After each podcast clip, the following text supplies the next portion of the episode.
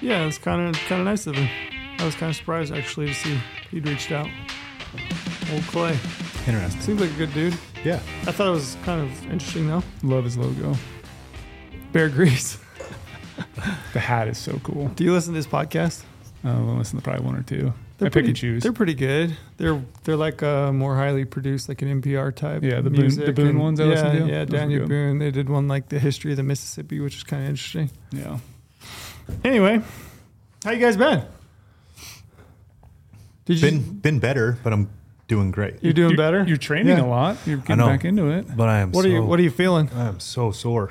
Really? Like a it's a weird sore. Exhausting sto- sore? No, I know I'm probably really annoying. Just to, like it's hard because I keep saying it's hard to explain. It's like mm-hmm. these feelings I've never had. Obviously, I've never had my com- my stomach cut open, but like, yeah, my abs are just sore constantly, and it's like a sore that won't let go. You know when your abs are real sore after training and they like kind of cramp up a Yeah. little bit. It just feels like that constantly right now. Can you do anything as far as abs? no, No. no. It's like And- having a C-section, huh? It, it is. It is exactly like having. Does it have you give you some more appreciation for your, wa- your? Did your wife have a oh, C-section? oh, yeah. Yeah.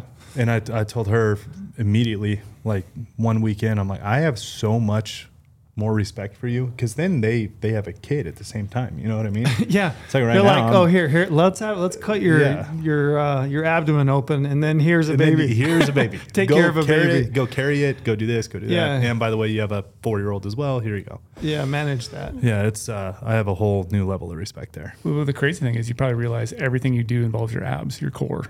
Trying to shoot your bow, to hiking, to balancing on a daily basis. Like that and that's that's been a really interesting thing. Is you always, you know, as you get older, everyone's like, oh, you need a strong back and a strong core, right? Because it does everything. And for the most part, I've always I've always like done what I needed to do for that and core and back stability, posterior chain stability, all that stuff.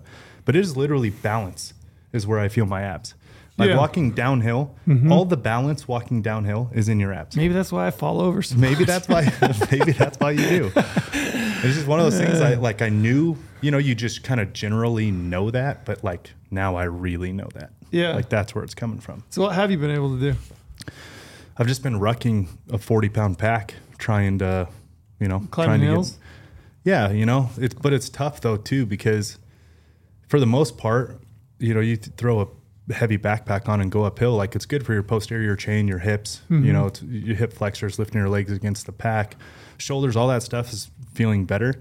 But like you still don't get that deep muscle burn because your knee angle isn't deep enough to like get into your Mm-hmm. quad and hamstring, you know, like real deep in there. And so, I mean, I would love to do some like lunges and and you know split squat lunges and all that stuff, but I can't do any of that stuff yet. when Yeah. do you when do you think everything's going to be like fully there again? They told me six, Six weeks. Six weeks. I was Yeah. gonna say like six months or a year. No, they told six weeks before I can do like anything like that, even unweighted, doing anything like that. Eight more like eight weeks until I can start picking up weights or anything. And uh, but I was thinking about it on my on the ruck this morning. I think I'm going to get a little risky. I'm kind of a risky person. I, I mean, think. you're uh, going hunting here pretty I know. quick. I think I'm gonna gonna a big risk. I was gonna say going hunting's within your six week window. yeah, isn't I'm, it? I'm three weeks out, so I'm four weeks out of the emergency operation today, so you're right on the edge. and I'm three weeks out from the hunt, so I'd be seven. But I think I'm going to start doing some weighted lunges here this week. I don't know, man. I, I'm a risky person. You put it on the I'm gonna do you, you put it you, you put your September on the line. That's true. That is. Maybe I'll wait till after. yeah, that I might, might wait. You'll be fine one way or the other. Yeah, I mean, I I just I know I'll be all right. Just I'll grind it out if I have to, but just knowing that I'm not in the best shape that I could be going into a hunt just drives me nuts. Yeah. Drives I know one thing, like that first day, the first full day you've got with the pack on your back, like you kind of feel it. Anyway. Like, so over the weekend, Utah's archery opener opened up, yeah. And I hiked in Friday night and I left left my house maybe six or seven o'clock, got to the trailhead, and I probably did four miles in, going in, right? All uphill. And it kind of sucked. Like I had a 50, you know, 50 pound pack. I had all the water I could pack because, you know, there's not a lot of water back where I was mm-hmm. going. And it, it sucked. Like I got to camp that night and I was pretty well s- sweated out, you know what I mean? And made camp and tucked in bed, and I thought eh, that felt harder than I thought it would be. But then day two, three, which I wasn't doing as many miles. Day three, I did quite a bit, quite a bit more, but I felt completely different about the whole experience. It was just that first day, first climb. Yeah. I'm like, oh yeah, this sucks. I remember how bad that sucks. But then just progressively, you just I don't know if it's you're getting in better shape or if you're just used to having weight on your back, which I've been doing weight on my back in the summer anyway. But I know, but it's the time under the weight. Yeah. That's the thing you just Yeah. can't train for. Who Yeah. of us? Who of us has six hours? yeah, to throw a strap pack on your back, you know, it's yeah, like and the go whole for a time under load. Yeah, and that's the Not part fun. that gets me. And I always, I always equate it to the first day going back into summer football. The first day wearing a Hmm. helmet, and you're and you feel you feel like a baby, like your head's just going all the way around because your neck muscles have taken Yeah. three months off. Mm-hmm. You know, and that first day wearing a helmet, you're like, how in the hell am I gonna? How am I gonna do this? Yeah, I And then only- day two, three, you just start to pick it right back up, and it's like, oh, okay, I'm I'm back.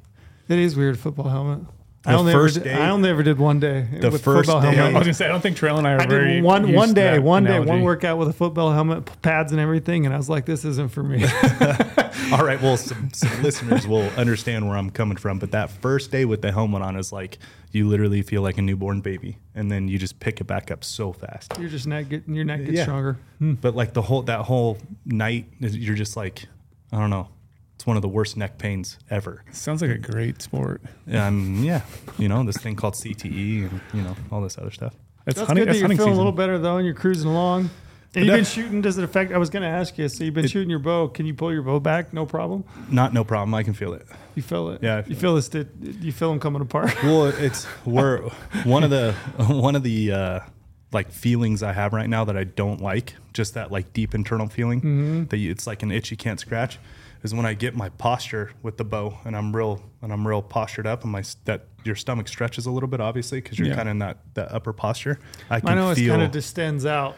I Yeah. notice like I come to full draw and I'll like look down or if I video it, I, I watch a video of me shooting and I'm like, oh man, my stomach's like kind of pushed out. And I think it's just the way you're breathing. it's that It- and it it's that really brace that about like that real tall i can Mm-hmm. that's it's bugging me it's like an itch i can't scratch right now i can feel it when i'm fully but you're drawn. able to shoot and pull your bow back. yeah And, yeah yeah.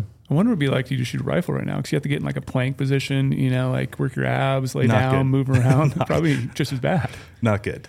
Yeah, I can talk about another thing in a plank position. It's not uh, it's not real comfortable right now. Uh, not real comfortable. Oh, that's hilarious. I know we're only a little bit in, but I mean, I'm just being so honest. funny. being honest with you guys. You know. that's so funny.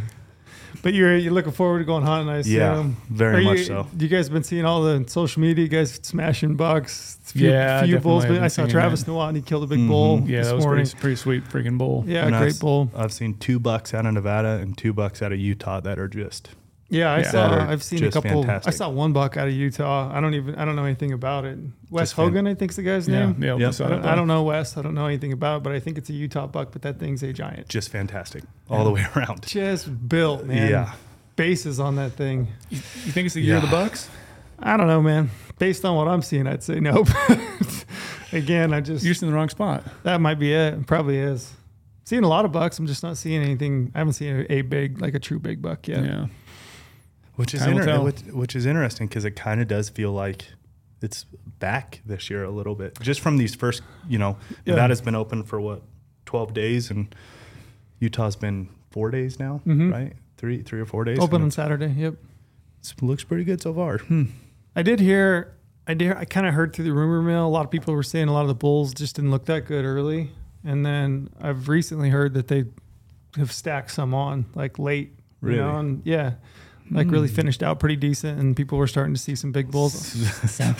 I saw- Brady's a I, I even big got, I even got a little excited there, and I don't I really get see- excited about Yeah, elk. I did see a bull on the weekend. I saw a number of bulls, but I did see one bull I thought was 360 ish, you know, hmm. and big back in long beams, which that was what kind of had me curious because you'd think, you know, big bottom end, maybe potentially. We've had a lot of rain. I mean, it rained. My hell, did it rain? Here too. It Yeah. rained. Yeah, it rained hard all weekend. But we've had a lot of rain in the last month, I would say, there where I'm from in southern Utah. But yeah, big long beams, big back ends. I mean, it look it was a solid built bull. So It's a lot of fun looking at animals like that. mm-hmm, for Makes me- sure. Makes me kind of excited to go back out and scout my elk tag. Well, are you going anytime soon? No, was, you're we're, we're going to go this weekend, but uh, we have Aaron from Gunwerks That's right. podcasting. So Yep. I'm going right. to skip the scout and uh, Look do some you. podcasting. I know. Such a company man. I Company love it. first, baby. You got to give up. You got to give up days on the front end to get take them on the back end. Exactly. And Tra- Trail's also giving up some archery to Yeah, do that podcast. yeah, so. giving up some days, but like I said, you know, you give up uh, a Saturday, maybe take a Wednesday or a Friday or Exactly. Thursday. Oh, See, I you like got, see, look at you, I like company man. I mean, here- figured out. Well, and like if you're going to give up a day, and that goes into a little bit into strategy, I'd rather give up a Saturday and hunt a Wednesday. For sure. You know, I I'd rather work a completely agree. Saturday or a Sunday. Yeah, Yep. no one's out there. Maybe not a Sunday in Utah because people are in church. but, Sundays in Utah are a great day to hunt. but generally speaking, I'd rather give up a weekend and hunt mid midweek because there's just Yeah. far fewer people, especially on a general season tag. Yeah. Yeah. I didn't see anybody. I was out all weekend. I didn't see a soul. Really? Did not see a person. Maybe So I- that's why you're not seeing any deer. I'm seeing deer. I'm just not seeing big deer. Well, that's kind of, kind of not seeing any deer. If you're Yeah. not seeing big deer. Just Yeah, I've seen plenty of bucks that were like 150 to 160. A lot of three and a half year old bucks. Just so that's just a good. I mean, 24 inch four points. You know. You really spent a full weekend, no people. I went in on a Friday. Like I said, I left my house, you know, at six o'clock. Um, drove over, going up the canyon. Didn't see a camp, which normally there's a couple camps in the bottom end of the canyon where you can always, like historically, there's going to be Mhm. somebody camped there. There was nobody camped there. Uh, got to the trailhead, parked at the trailhead, went in, didn't see a soul. I did hear four wheeler because there's a road that runs the top end of the unit. I did hear four wheeler uh, opening morning.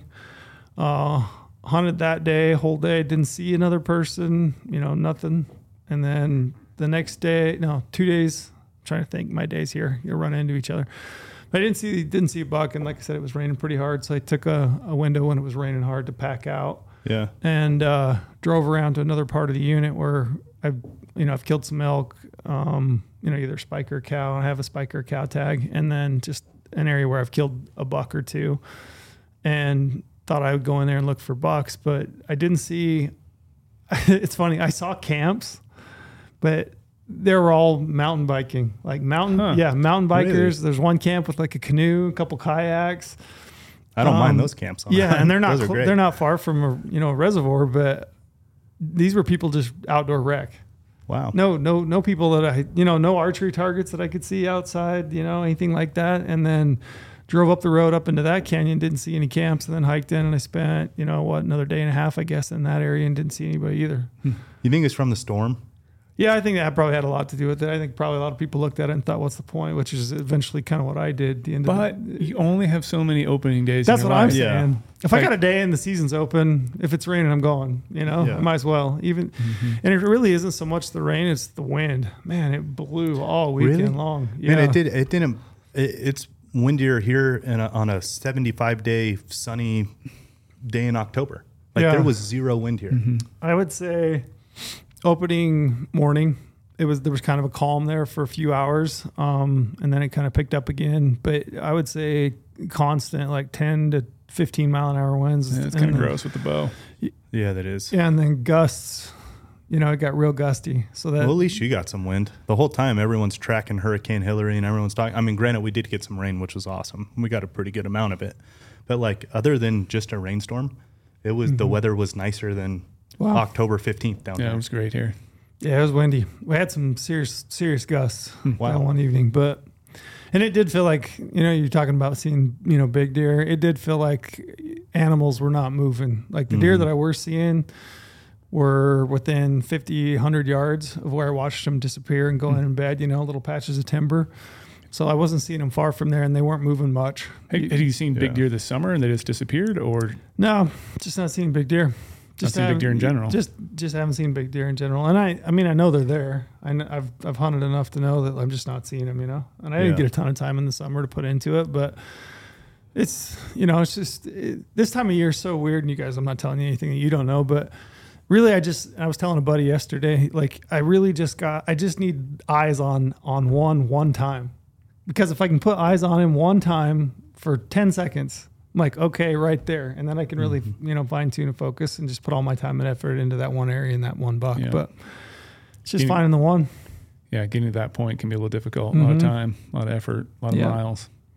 Yeah, it was fun though. I mean, passed up, uh, passed up a cow elk. I think I was telling you earlier. Yeah, Had a cow and a calf and Just them two? just the two of them. So I was going to ask you guys, what's your opinion on that?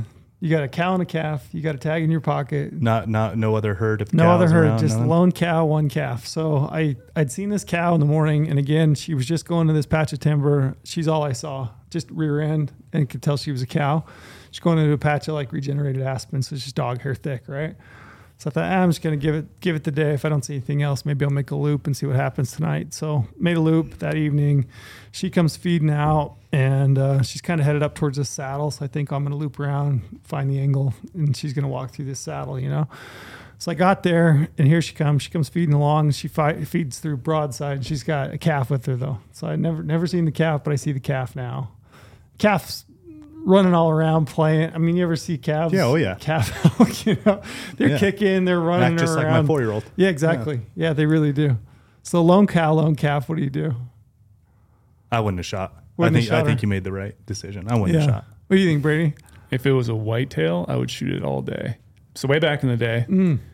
whitetail hunting in Montana, I'd shoot a pile of does. I think we could get like seven doe tags a year. Mm-hmm. Shoot them all every single year. I shot a lot of does with fawns. I had a girlfriend at the time. Told With a bow? Yeah, with a bow. So what time of year are we talking? November, September. September? Okay. Yeah, I told my girlfriend that they were just lone does. you know, you, got, Smart. you, have to, Yeah. you have to do that, but mm-hmm. like. You, you do think about it, like those fawns and the calves are less than three months old right now.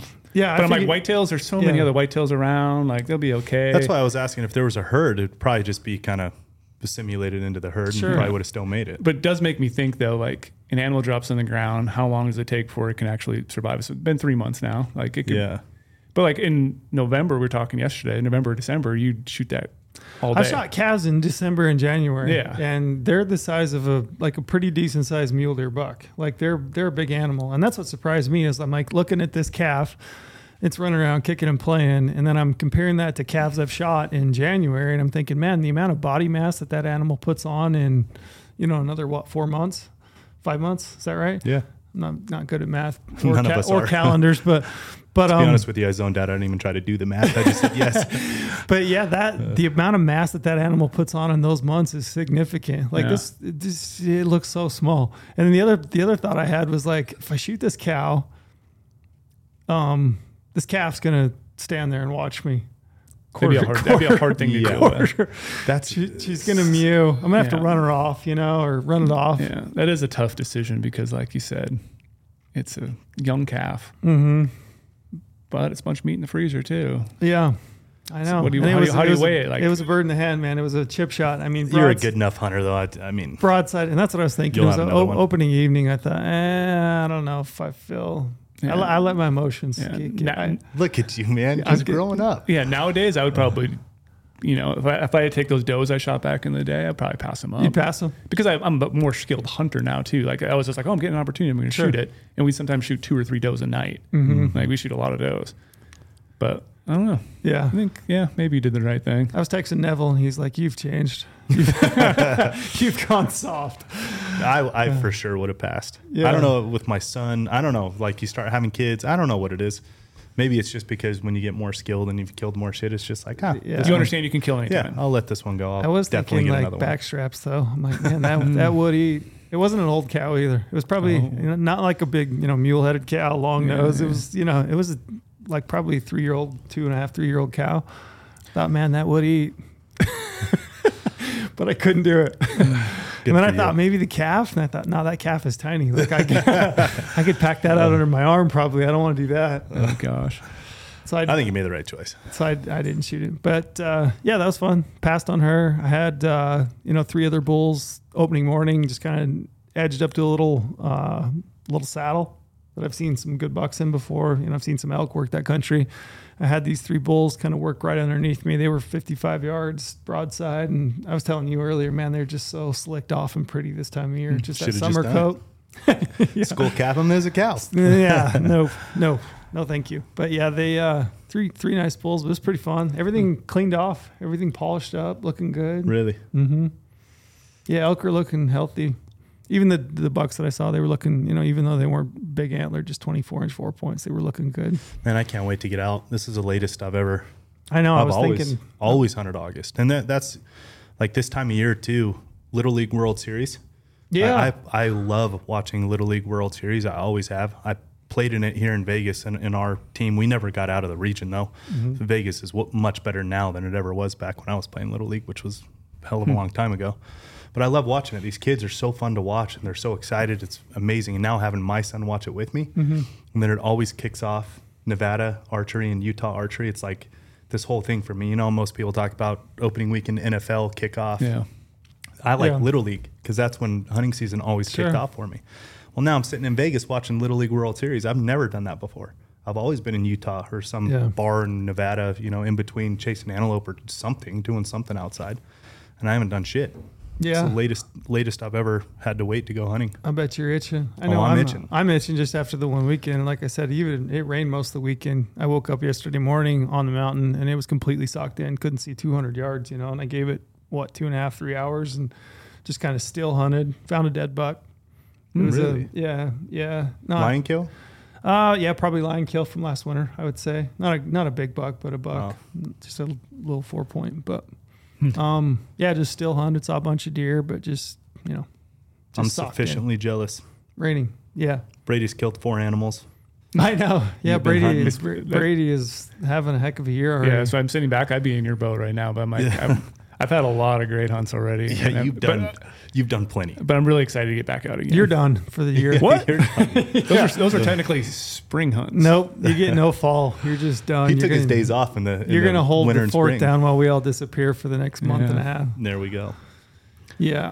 Well, good deal. Yeah, that was kind of the kickoff. Um, I guess one of probably the main main focus of the podcast we wanted to hit this week was just a Q and A, Yeah. and I think uh, it kind of was just sparked by getting a bunch of DMs and I A know lot of stuff on YouTube as well. a lot, of, lot of stuff on Yeah. YouTube. Um, we don't. I, I try to get back to as many people as I can. Inevitably, you know, I miss some. Mm-hmm. Seems like when I'm on the road, I'll check them. You know, and I'm I'm trying to be better about not texting and driving. Even though my kids will probably call me out on that right now, but I'm trying to be good about not texting and driving. So I I just miss them at times, and I know that you've probably had a bunch. Oh, I I do feel bad for all the ones that we miss because it's hard.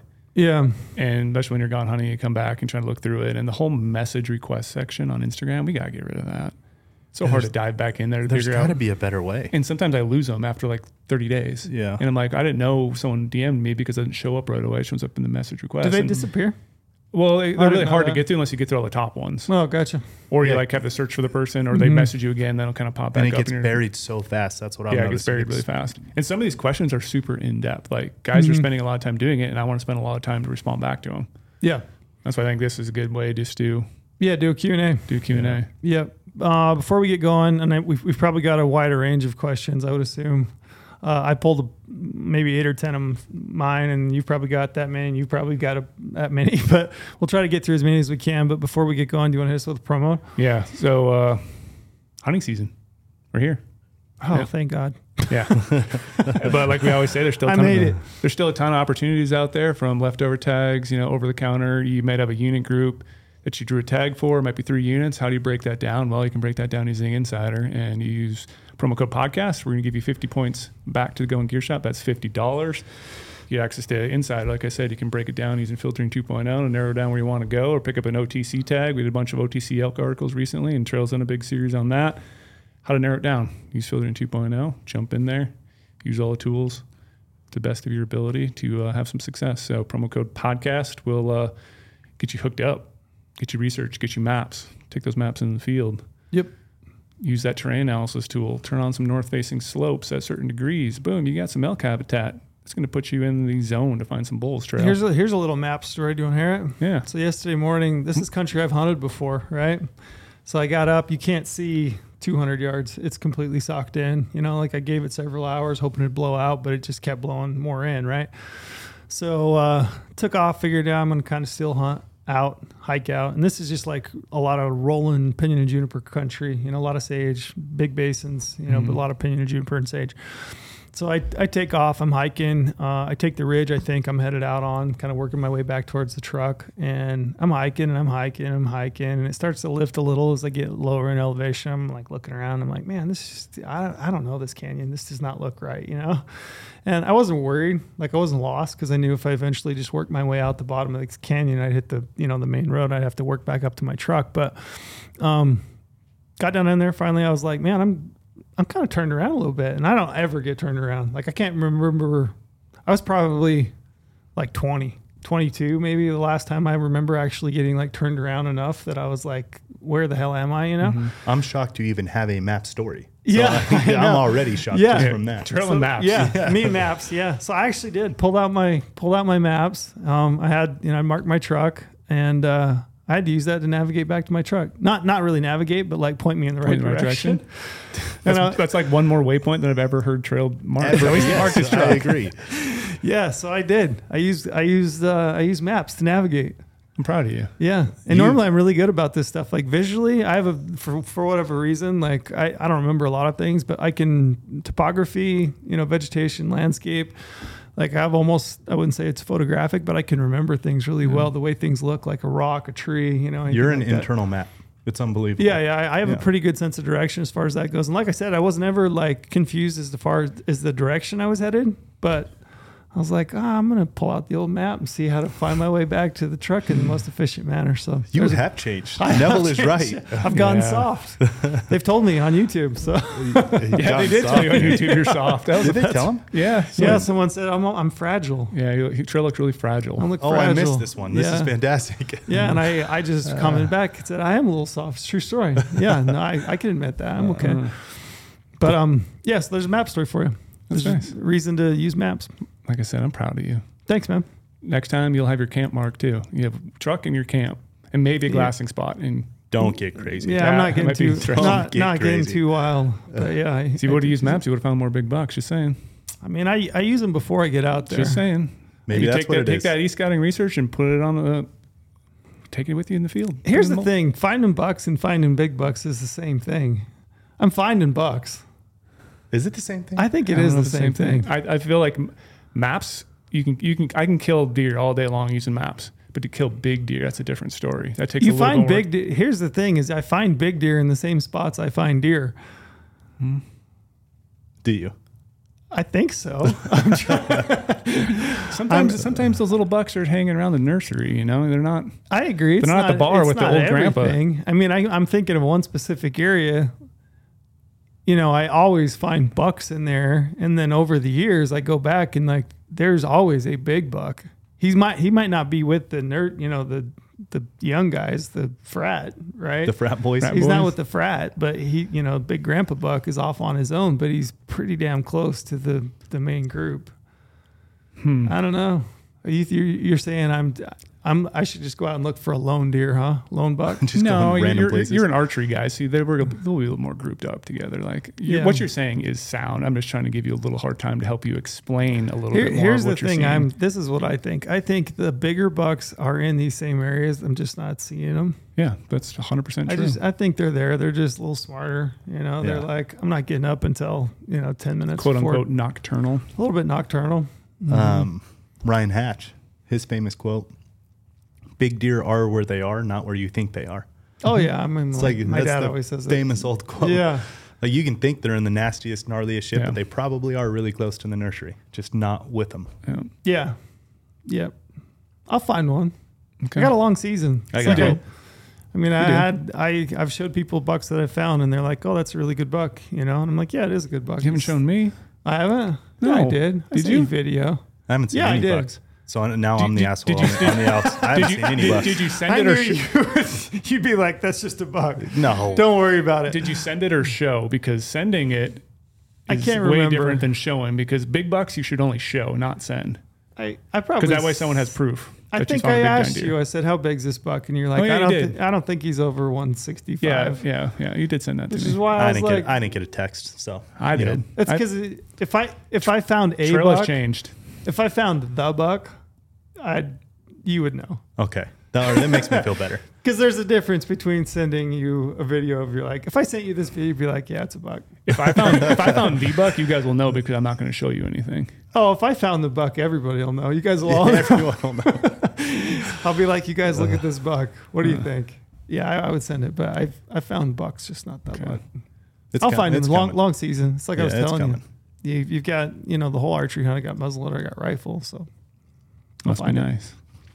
Yeah, you what do you you got the same tag. Hey, easy. you got a same tag. I know. I, I was all confident in one of our podcasts I was going to unretire and take out my bow and dust it off, but That's not happening. that's not happening because the hunt I got coming up, I'm leaving in five days for. So This that guy took a little priority. This guy's got all the hunts. That was a long jaunt we took from podcast promo code podcast. Well, since we're on a ta- since we're on a tangent, I did bring snacks.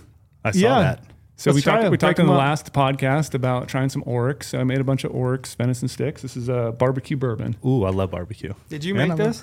Yeah, I make everything. You made this handmade. handmade. Yeah, I, I enjoy the part of Give me the killing pro- an animal and then processing Give it me a pro. Give me the process for these. I mean, I made a bunch of steaks and separated the steaks from the stuff I wanted to grind. Normally, I grind everything, and I'll admit on the podcast, I've grinded backstraps and I've grinded tenderloins. Have you made my life. steaks like from this? Have you cooked No, I haven't made any steaks. No, I just processed them all, vacuum sealed them, threw them in the freezer. So I took all their other stuff I would normally grind, and this time I made sticks. How do you cut them up and not like take a little packet and throw it on the grill? Well, I, I had some. I had some of like breakfast sausage type things, but like Not- ground, not not, steak. steaks. No, I like Man, to savor it, and at the same time, though, I'm like kind of rushing through this because I'm planning for another hunt, packing, trying to get all my work stuff dialed. And so, yeah, steak only takes five minutes to, I to think do. he's saving them for date night. That's what he might doing. be. He Oh, might I be. was, I was supposed to go on some dates, but I mean, here's the thing, that Brady. got delayed because of what I got coming on. Picture this: Brady gets a gets a date. He wants to impress her. He brings her over. He's like, "I'm gonna grill you some orc steaks." Bear rug in front of the fireplace. Grilling Candles. some steaks. There grab, you grab some, grab some orcs. Let's let's taste it. So this is uh, so. Give me the full process. So yeah, I, I grind it all. Do one one grind, coarse grind, and then I'll go back through it and add the seasoning to it. And I'll also add some bacon ends and pieces because I like to mix bacon ends with everything. Mm-hmm.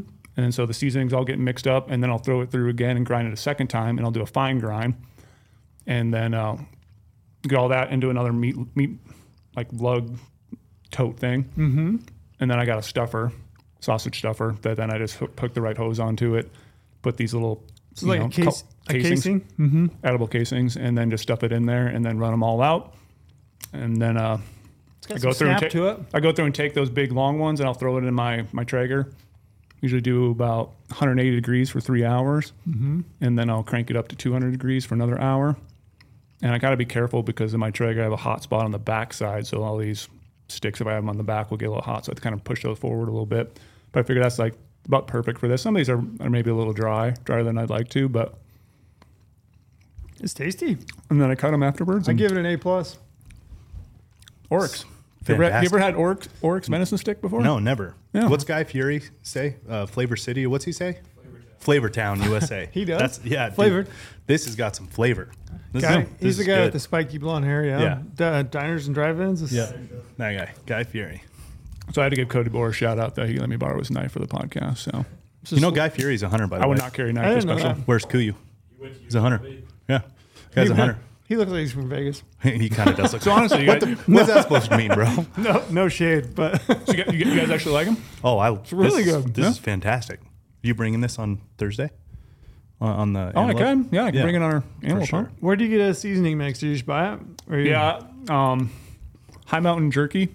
Mm-hmm. I get a lot of stuff from them. I get a lot of stuff from LEM. I have a bunch of catalogs at home. My dad's friend, uh, uh, Mike from over in Minnesota, he's literally, I think if he quit his day job and made like wild game venison stuff, he would make a killing. But he's always said like he doesn't want to make it an actual job. Mm-hmm. But he's phenomenal. He's like my inspiration for everything. Like growing up, he would always make you know the best wild game food. So I've always just slowly built up you know tools and different things to do this all myself. And It's got a sweet name already, Mike from Minnesota. It could be the whole thing. yeah, The Mike- whole, Mike- the whole name. name. The Mike whole from name, Minnesota. Mike from Minnesota Processing or whatever. Yeah. God damn, that is good. why did we give the whole bag to Cody without giving him a few extras? I'll, I'll bring it. What a nice guy. I'm trying not to chew too loud into the mic, but it is really good. I would probably get some comments about that, but Yeah. that's all right. Some A- They, they'll be able. They will hear. isn't that some A- ASMR? Some chewing noises? Don't They people will listen to hear that anyway? the flavor through the microphone, and Oh, they'll we understand go. how it tastes. Yeah, that is I- that is really good. It's really good.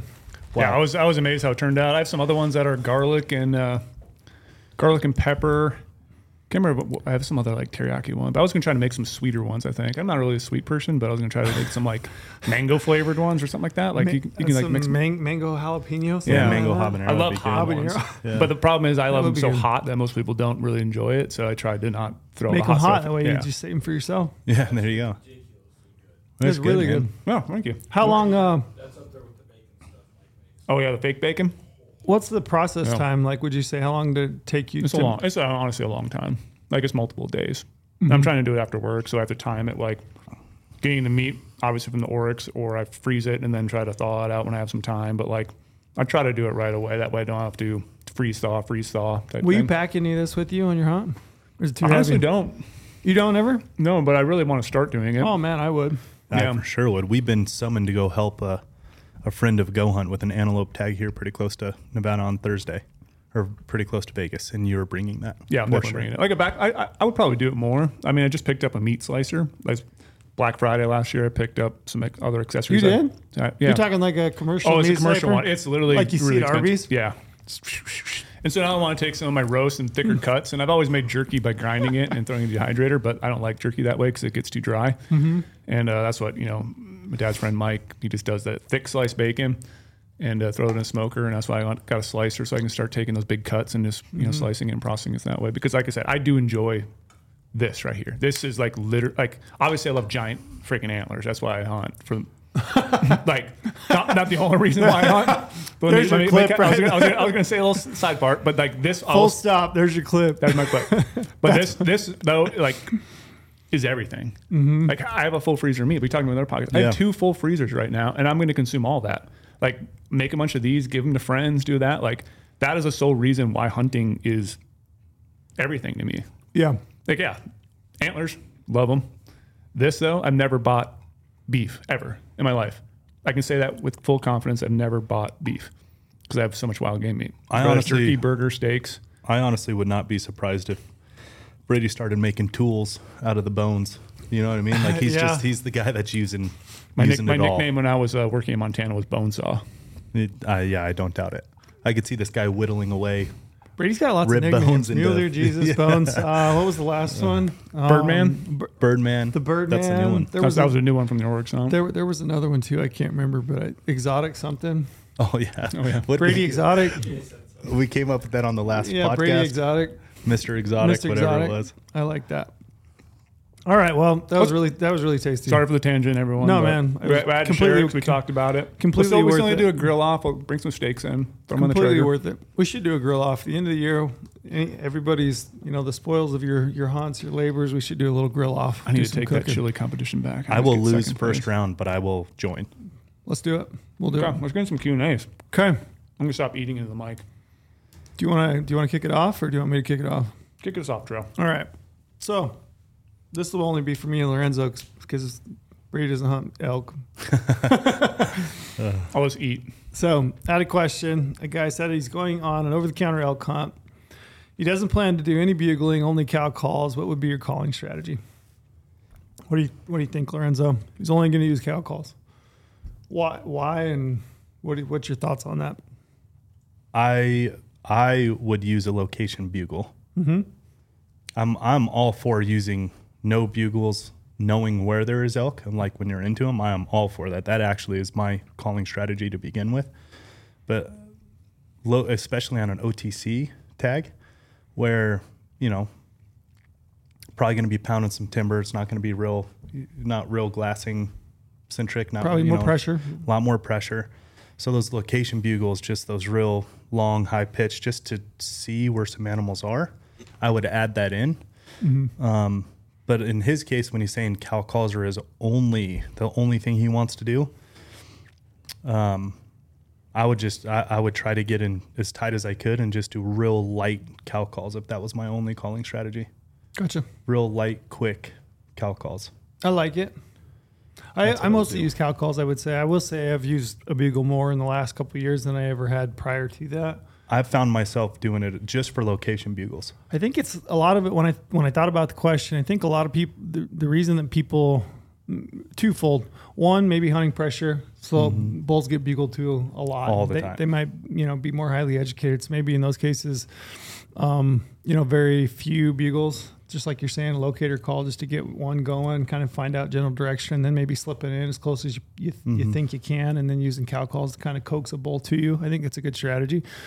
Um, I think that's a good. And then two, uh, I think a lot of people just aren't that confident in their bugle, myself included. That's a beautiful thing about a, lo- a location bugle. Yeah, it doesn't have to sound good. Yeah, but but I would say I've I've gotten a little bit better. I just I watched uh, the first draft of this this film that we'll we'll put out early September of my elk hunt this last year in Utah, and you know, granted Utah's a kind of a different scenario because there's a little less pressure. There aren't as many people. Although I might argue there might be more pressure given yeah. the fact that they do over the counter, you know, spiking cow and archery deer on top of it. But um, I've I've gotten more confident in my bugle in my bugling, and I think it's probably a good tool to have just in your quiver this guy's strategy, when I read the question, I thought, you know, it's a, it's a good strategy. I like the strategy, but I would not leave your bugle at home.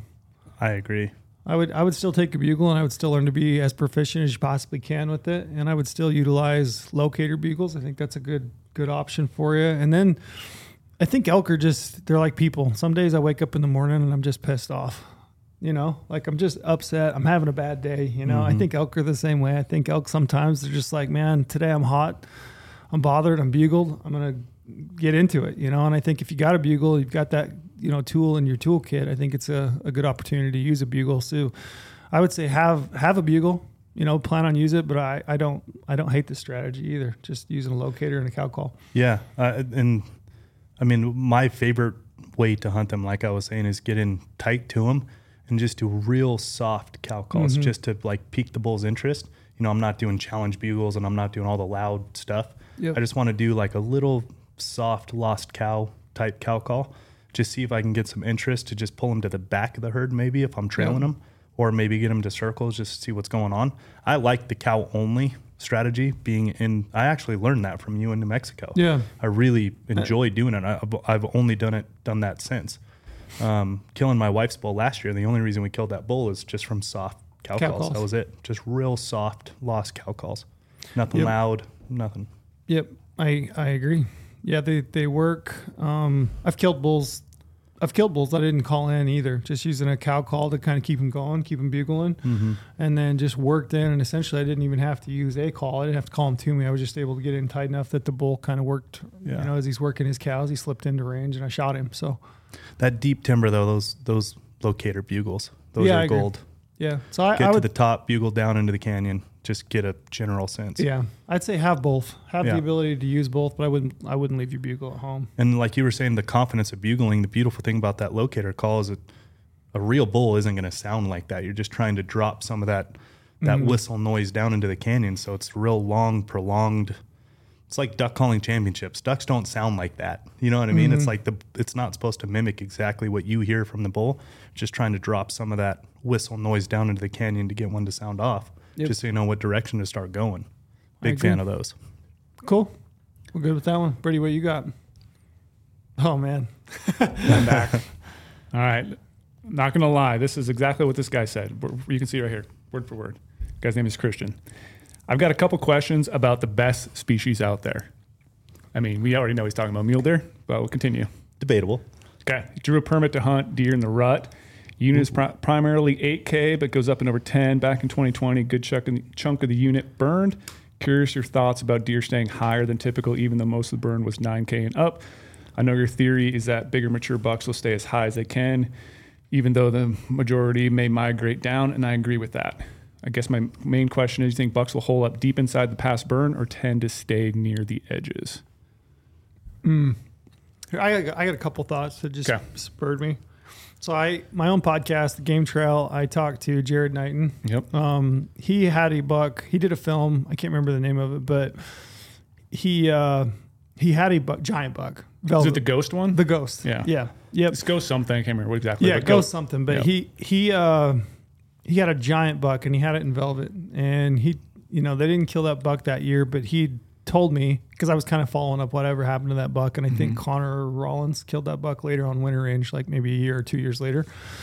But he was telling me that that year that they hunted that buck in velvet, that buck in December was at like 10 5. Yeah. Like people knew of that buck. That buck just never came down. Like he was belly deep in snow, like Mm-hmm. carving out a living up there, right? Love hearing that. yeah. I also think of another buck when I went to Utah State. Uh, I had a buddy that picked up sheds off of this buck, and he was a 215 inch buck. That buck in January was 10.5. I mean, 10,000 foot plus, belly deep in snow. Same Yep. thing. So I think there's some truth to it. I don't think. I don't think you could throw a blanket over it and say that that's the case for all Yeah, big it's not a hard science. not a hard science. Um, I do think that that late there aren't a lot of people going high. Yep. Exactly. That that's always a hard part, and that's why I think I've found success in some of those later season hunts going higher because it's harder to go high at that time of year. It's colder, deeper snow. Mm-hmm. But if he has a burn, like that's a lot of like it's a 2020 burn. And so you know, I think elk for the most part do really well right after a burn. Sure, deer can do well too, but I think it for the stuff that deer need, browse and stuff like that, it's going to take a few more years. So right now, it's going to be a three year burn. It's probably just getting prime time for Well, some the big thing, old the bucks. thing you get in a burn is you get more open slope. you can glass So you it. get well, you can glass it, but you're also getting more sunlight. So Yep, you know, sunlight to the ground. A, south south facing slope at 9,500 foot, where everything else has got snow on it, maybe a bit bared off. Yeah. So I, I would tell him, like he said, he agrees with the theory that you're going to be high. You agree it as well. I don't totally agree, but I agree I hear to you. some point. I hear you. I don't totally agree either. But like there, okay. There are some big deer that never Yes. come down. I would And I- say there are outliers like like those Yeah. bucks. And, and the thing though is like I like hunting the outliers because that's going to put me in a chance to find a big mature deer that um, maybe someone else doesn't know about because they're going to hunt lower. There's going to be side by sides. There's going to be camps everywhere. So I want to hunt a deer on a deer's own terms, where it's potentially you know it's never easy, but maybe easier to kill them. I don't have any competition. Yeah. And so I think this like my theory always is if they have you know all the nutritional requirements that a deer needs, the deer will stay high until he has to come down. Yeah, the does might make him come down because the does will start migrating. He has an itch to rut, you know, guys and ladies, they like to follow each other. Yep. But a big old mature deer who maybe something like past his breeding age and he might be a little bit slower coming down for whatever reason, that's the buck I want to hunt. And if he's going to hang out up high and there's going to be a good burn and it's good habitat in that burn and it's not any crazy thing that might force him down, like, yeah, I'm going to go start there. And everyone knows I like to start high and then work right in. So for him, it might be good just to start up there, check it out, feel out the elevation, figure out what elevation band those mule deer are at. Maybe they're in the burn, maybe they're on the edge of the burn. Maybe there's some spots in the middle of the burn that are actually good edge habitat because it didn't get burned as hard or wasn't as, as intense. Or focus on those edges, trickling down in some transition zones. He, Probably he did some say it was a rut hunt, though, It's a right? rut hunt, yeah. So I mean, in regards to that, like I would find does. I'd check does. Oh, we've, yeah. we've talked about this before, but you know, check does, and then uh, I mean, if if you're talking, you know, pre rut, post rut, maybe maybe you're hunting the end of October, the first part of November before those bucks are feeling ruddy. Uh, I think you got to decide what you want to do. Like, do you want to see deer? Or do you wanna find one or, outlier? Or do you want to potentially, you know, find an outlier? Maybe, maybe Yeah. find an outlier and spend a lot of time looking at. I've talked to some biologists about it, Colorado specifically. The f- the feed being and Trail, you might know about this pretty well. The feed being frozen is supposedly what dictates if they would stay high. So like if it's even though it's deep snow, if there is some sunlight that's thawing during the day, some of those some of the feed that's sticking out, they don't have to paw very deep, and it actually gets that feed a chance to thaw out Yeah. a little bit. Whereas whereas if it's cloudy and 15 every day and everything is just dead frozen up top, then those bucks will have to pull off. I don't know if I necessarily believe that they have to, but you know, for the most part, if that feed is completely froze through, Mm-hmm. I would imagine, you know, the, the biologist telling me this, I would imagine there is some truth to like, okay, they're going to start pulling down at that Mm-hmm. Yeah. at that rate. the one buck I'm thinking of, I know he was eating a lot of mahogany. Like he was Okay, yeah, flat eating mahogany, just carving out a living up there. You know what I mean? So I, but but you're right. And there are things on different years. I mean, I think the, I think feed dictates pretty much everything. Like Yeah. especially you're talking rut post rut. You know, they, they gotta eat. Yeah. Yeah. So even with, even if there is three foot of snow, it what do you say it goes to 10 5? What do you say? Yeah, it goes up up to 10, over 10. Yeah, over 10. Prim- primarily units 8K. if if they get two big snow dumps and it's over three foot of snow, but it's warming up to 35, 45 degrees and some of that feed has a chance to thaw out, there probably is a better probability of one of those outliers staying up top and just being mm-hmm. a buck on his own. I wouldn't put all your eggs in that basket, but I would. No. I would think about it. Yeah, And- you never and- want to throw all the eggs in. And again, again, 'cause- it's it's uh, it's year to year. It's going to depend on what kind of snow you get, how cold it is. And the, and the nice thing too about a big burn, and if there is snow on it, you know, you can glass for tracks.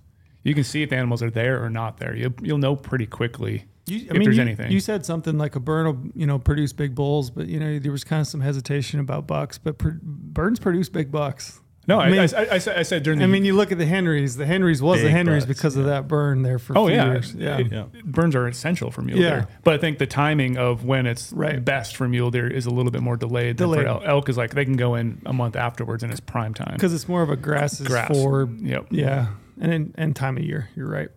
I agree. Cool edges though for sure. Mm-hmm. Um, I got one for you. You ready? This is a good one. You guys are gonna dig this. You ready? Oh, All right, guy says going on my first solo backcountry elk hunt. I'm a little nervous about the solo part. Do you have any tips or tricks for a solo backpack hunt? Uh, perspective of being alone that long. How many days did you say? Didn't say, but what are your thoughts on hunting alone, being alone? You know, whether it's a weekend or ten days. Weekend for me is like sounds like heaven to be alone for a like weekend. vacation. Yeah, ten days. That's that's a grind for sure. So what is it? Uh, I mean, what what gets to you at ten days? now at this point in my life is my family and just not having like that outlet to to talk you when you're in hunting camp you find those outlets of like when you are missing your family you tell your hunting partner about your family you know what i mean mm-hmm. you talk about them and it kind of gives you that connection back to what you're missing at home and what you're you know what you're sacrificing to be there and talking about it gives you a sense of connection to them um, so solo for that many days, that's where I'm coming from as a grind of like not having that outlet to tell somebody about my kid, what he's into now, what he's doing. You know, if I am in reach texting him, being able to tell him like, oh, he was at wrestling practice today and he did this, whatever it was, just to have that, you know, that um, outspoken verbal connection to him. Um, but like I said, the weekend that sounds Sounds nice. like a vacation for me. What tip? What tips, tricks do you have, Brady, for being alone that long? So I, I fully think that this day and age is easier to be alone in the mountains for a lot longer. Way easier than ever was. You like I don't have you know any. I think it's harder. that's way easier. I'll explain. Way easier trail. Okay, we can debate this. Okay. what do we have in our pockets at all times? We have a little basically mini computer. A rogue. Just kidding. Yes. A can of rogue for Yes. sure. So we have cell phones. All right. Nowadays, what can you do with your family and kids? Well, you can take videos of them. You can take videos of them doing random things. You can go back and watch said videos. You can get inspiration for why you're up there from watching those videos. You can see your kids. You can see your wife. In a sense, you could maybe record a video before you go out and watch that video every single day to stay motivated. We have podcasts we can listen to. We can download offline, you know, Netflix, Amazon Prime, watch them in the shelter at night to like, you know, mm-hmm. feel like you're kind of at home. We have inReach device, satellite messengers. We can message them. You can download constantly. movies and watch them. You and you know more, like you Yes. like you guys did. We did. You can put it on your all-in adapter and turn your scope Yep, sideways. that's the biggest pro tip ever. Put the all in on Swaro, and you can watch Austin Powers. do you do that by yourself? You watch movies? No, Ever? not by myself. No? I listen to music, Okay. But low volume music. But like that's the thing. Like you can get in, caught into a thing where you crank that music too high, and now you're spooking animals in the area. Sure. But I think that's why I think it's so much easier now because like I can go on my phone, I can start writing notes to myself. I like to write. So I write a lot of my thoughts on there and like stay disconnected, stay focused on what I'm actually doing, stay motivated. Where back in the day, you had nothing. Mm-hmm. It was just you and the mountains. So those are those are all good tips to, to, to keep yourself, keep your mind right. You know, That yeah, those are good. T- and that's how if this is a ten day hunt that he's going on, that's how I would keep my mind right. If he is a family man like myself, I'm just putting myself into the situation. Mm-hmm.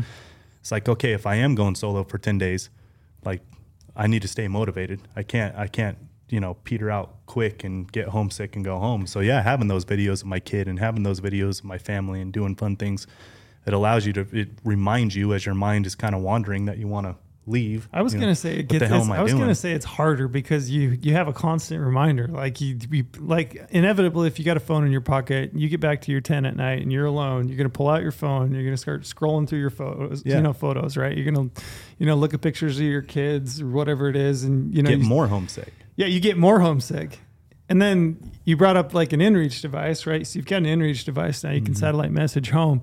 it's really great. It's great for the same reason, probably equally as bad Oh, yeah. for the, for the Equally opposite because you're you're getting const, you're getting updates like, hey, Owen had a great game today. You know, did this. you Had the best game he's ever had. Yeah, yeah. You know, Landon asked somebody to homecoming or whatever it is, and you're like, man, these are moments I'm missing. So I start to miss. I'm starting to miss it. You know what I mean? Mm-hmm. So, I think in those same regards, sometimes it just makes it makes it harder. It's definitely a double edged sword because it can, like I said, Yeah. it can make it good. go or, or something ways. always happens when you leave. So you're gonna get Yeah. that inReach Yeah. meshes. Now you have to figure it out or What do I'm- something up on the mountain. Yeah, what I'm coming to, this is a super personal question, right? Mm-hmm. Because everybody's motivated differently and and feels, you know, whether it's guilt or sacrifice, whatever that feeling is that you have that's drawing you back home, everyone feels it differently in a different way.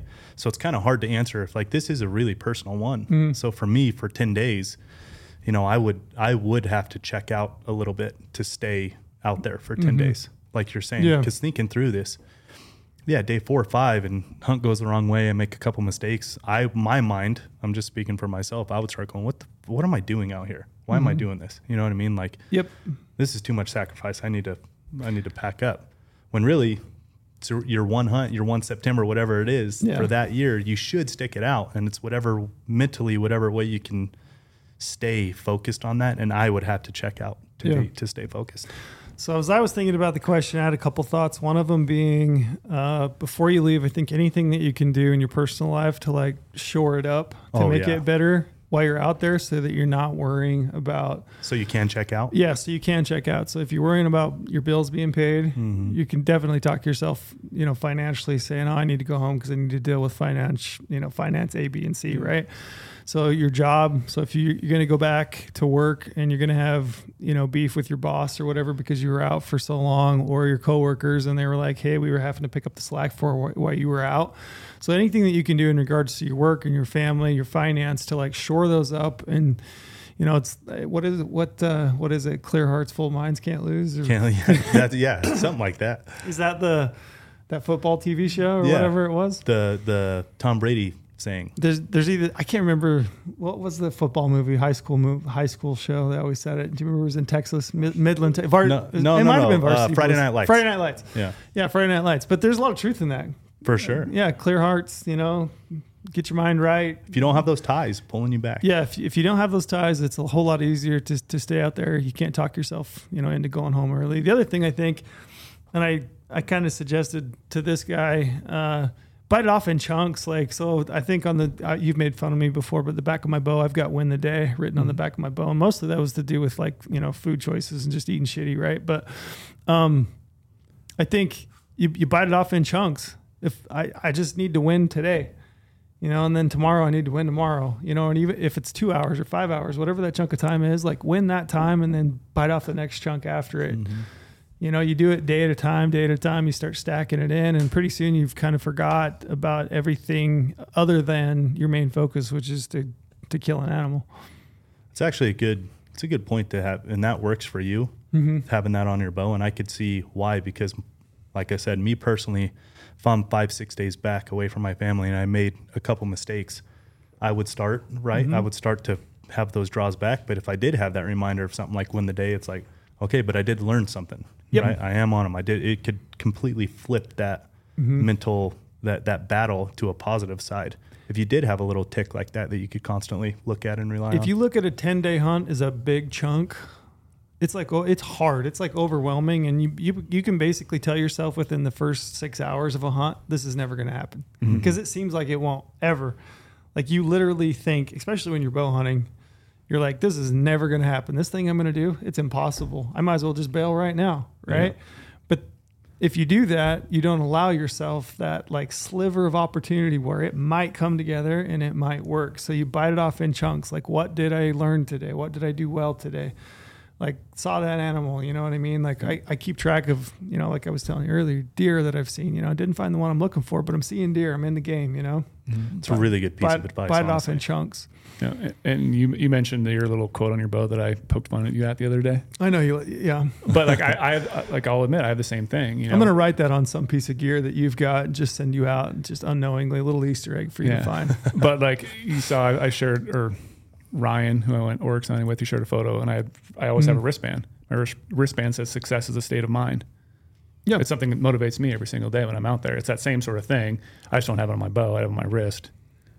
We're gonna put it on your bow, bow's gun. not as cool. Yeah. But I'm gonna write it in Sharpie on your scope. right, right on the right on the So objective down lens. the lens, yeah, you look into it. It's gonna say win the day in your scope. Yeah. I'm But so much I'm so much more real about this than you guys though, because I have a tattoo Yeah, that says Yeah, turtle see, we're all, we're all have different things. I don't They know if I'm gonna us. get I have a tattoo tattoo one right here on my wrist that says turtle power from everything my son's been through, and Yeah. he had to fight through and got through it, and it's kind of my day to day thing. But on hunts, this is actually like Mm-hmm. it's a it, it is one of those ties back to me where it's like, man, everything he's been through, like I should probably I need to get back to him. You know what I mean? So it kind of like flips on me a little bit when I go hunting, which is interesting. Mm-hmm. right. Yeah, that's why it's hard to really answer this person without actually Yeah, knowing it's their. tough. I always tell myself, "Oh, my kids want me out here." I'm probably lying to myself. I'm like, Do you say my kids want me out They here? my kids would me. want me. They Yeah. would want me out here. My kids love me. They would want the best for me. And what I really want is to kill this buck or bull. They would love this for me.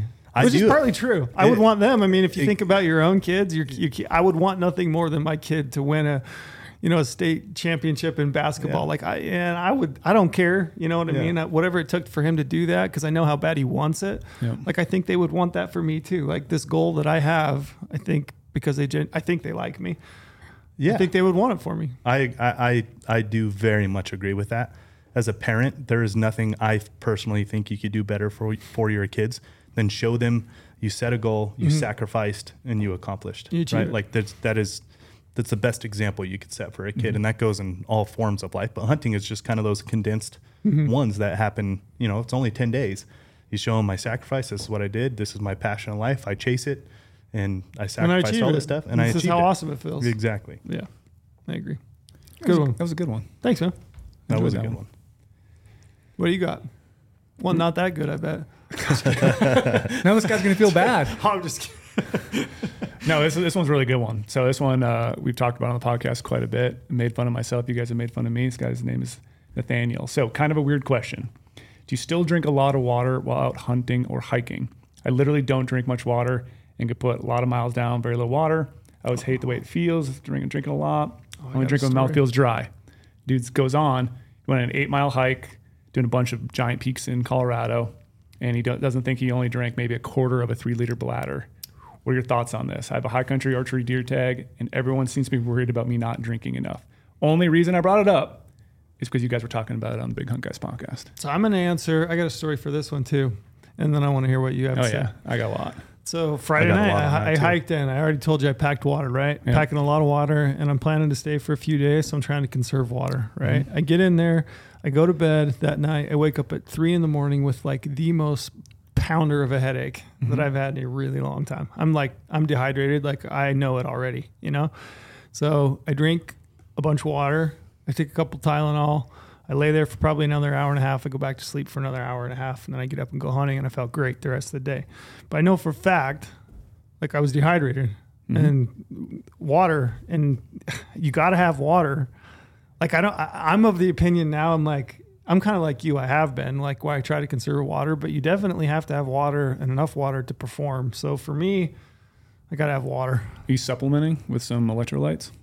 Uh, I hadn't, I hadn't then. No, I mean, I think that's a game changer. yeah. Do you think that's the big difference? Yeah, but uh, do you have anything else? Sorry, nope, I don't wanna that's it. I'll, I'll take home, drink water.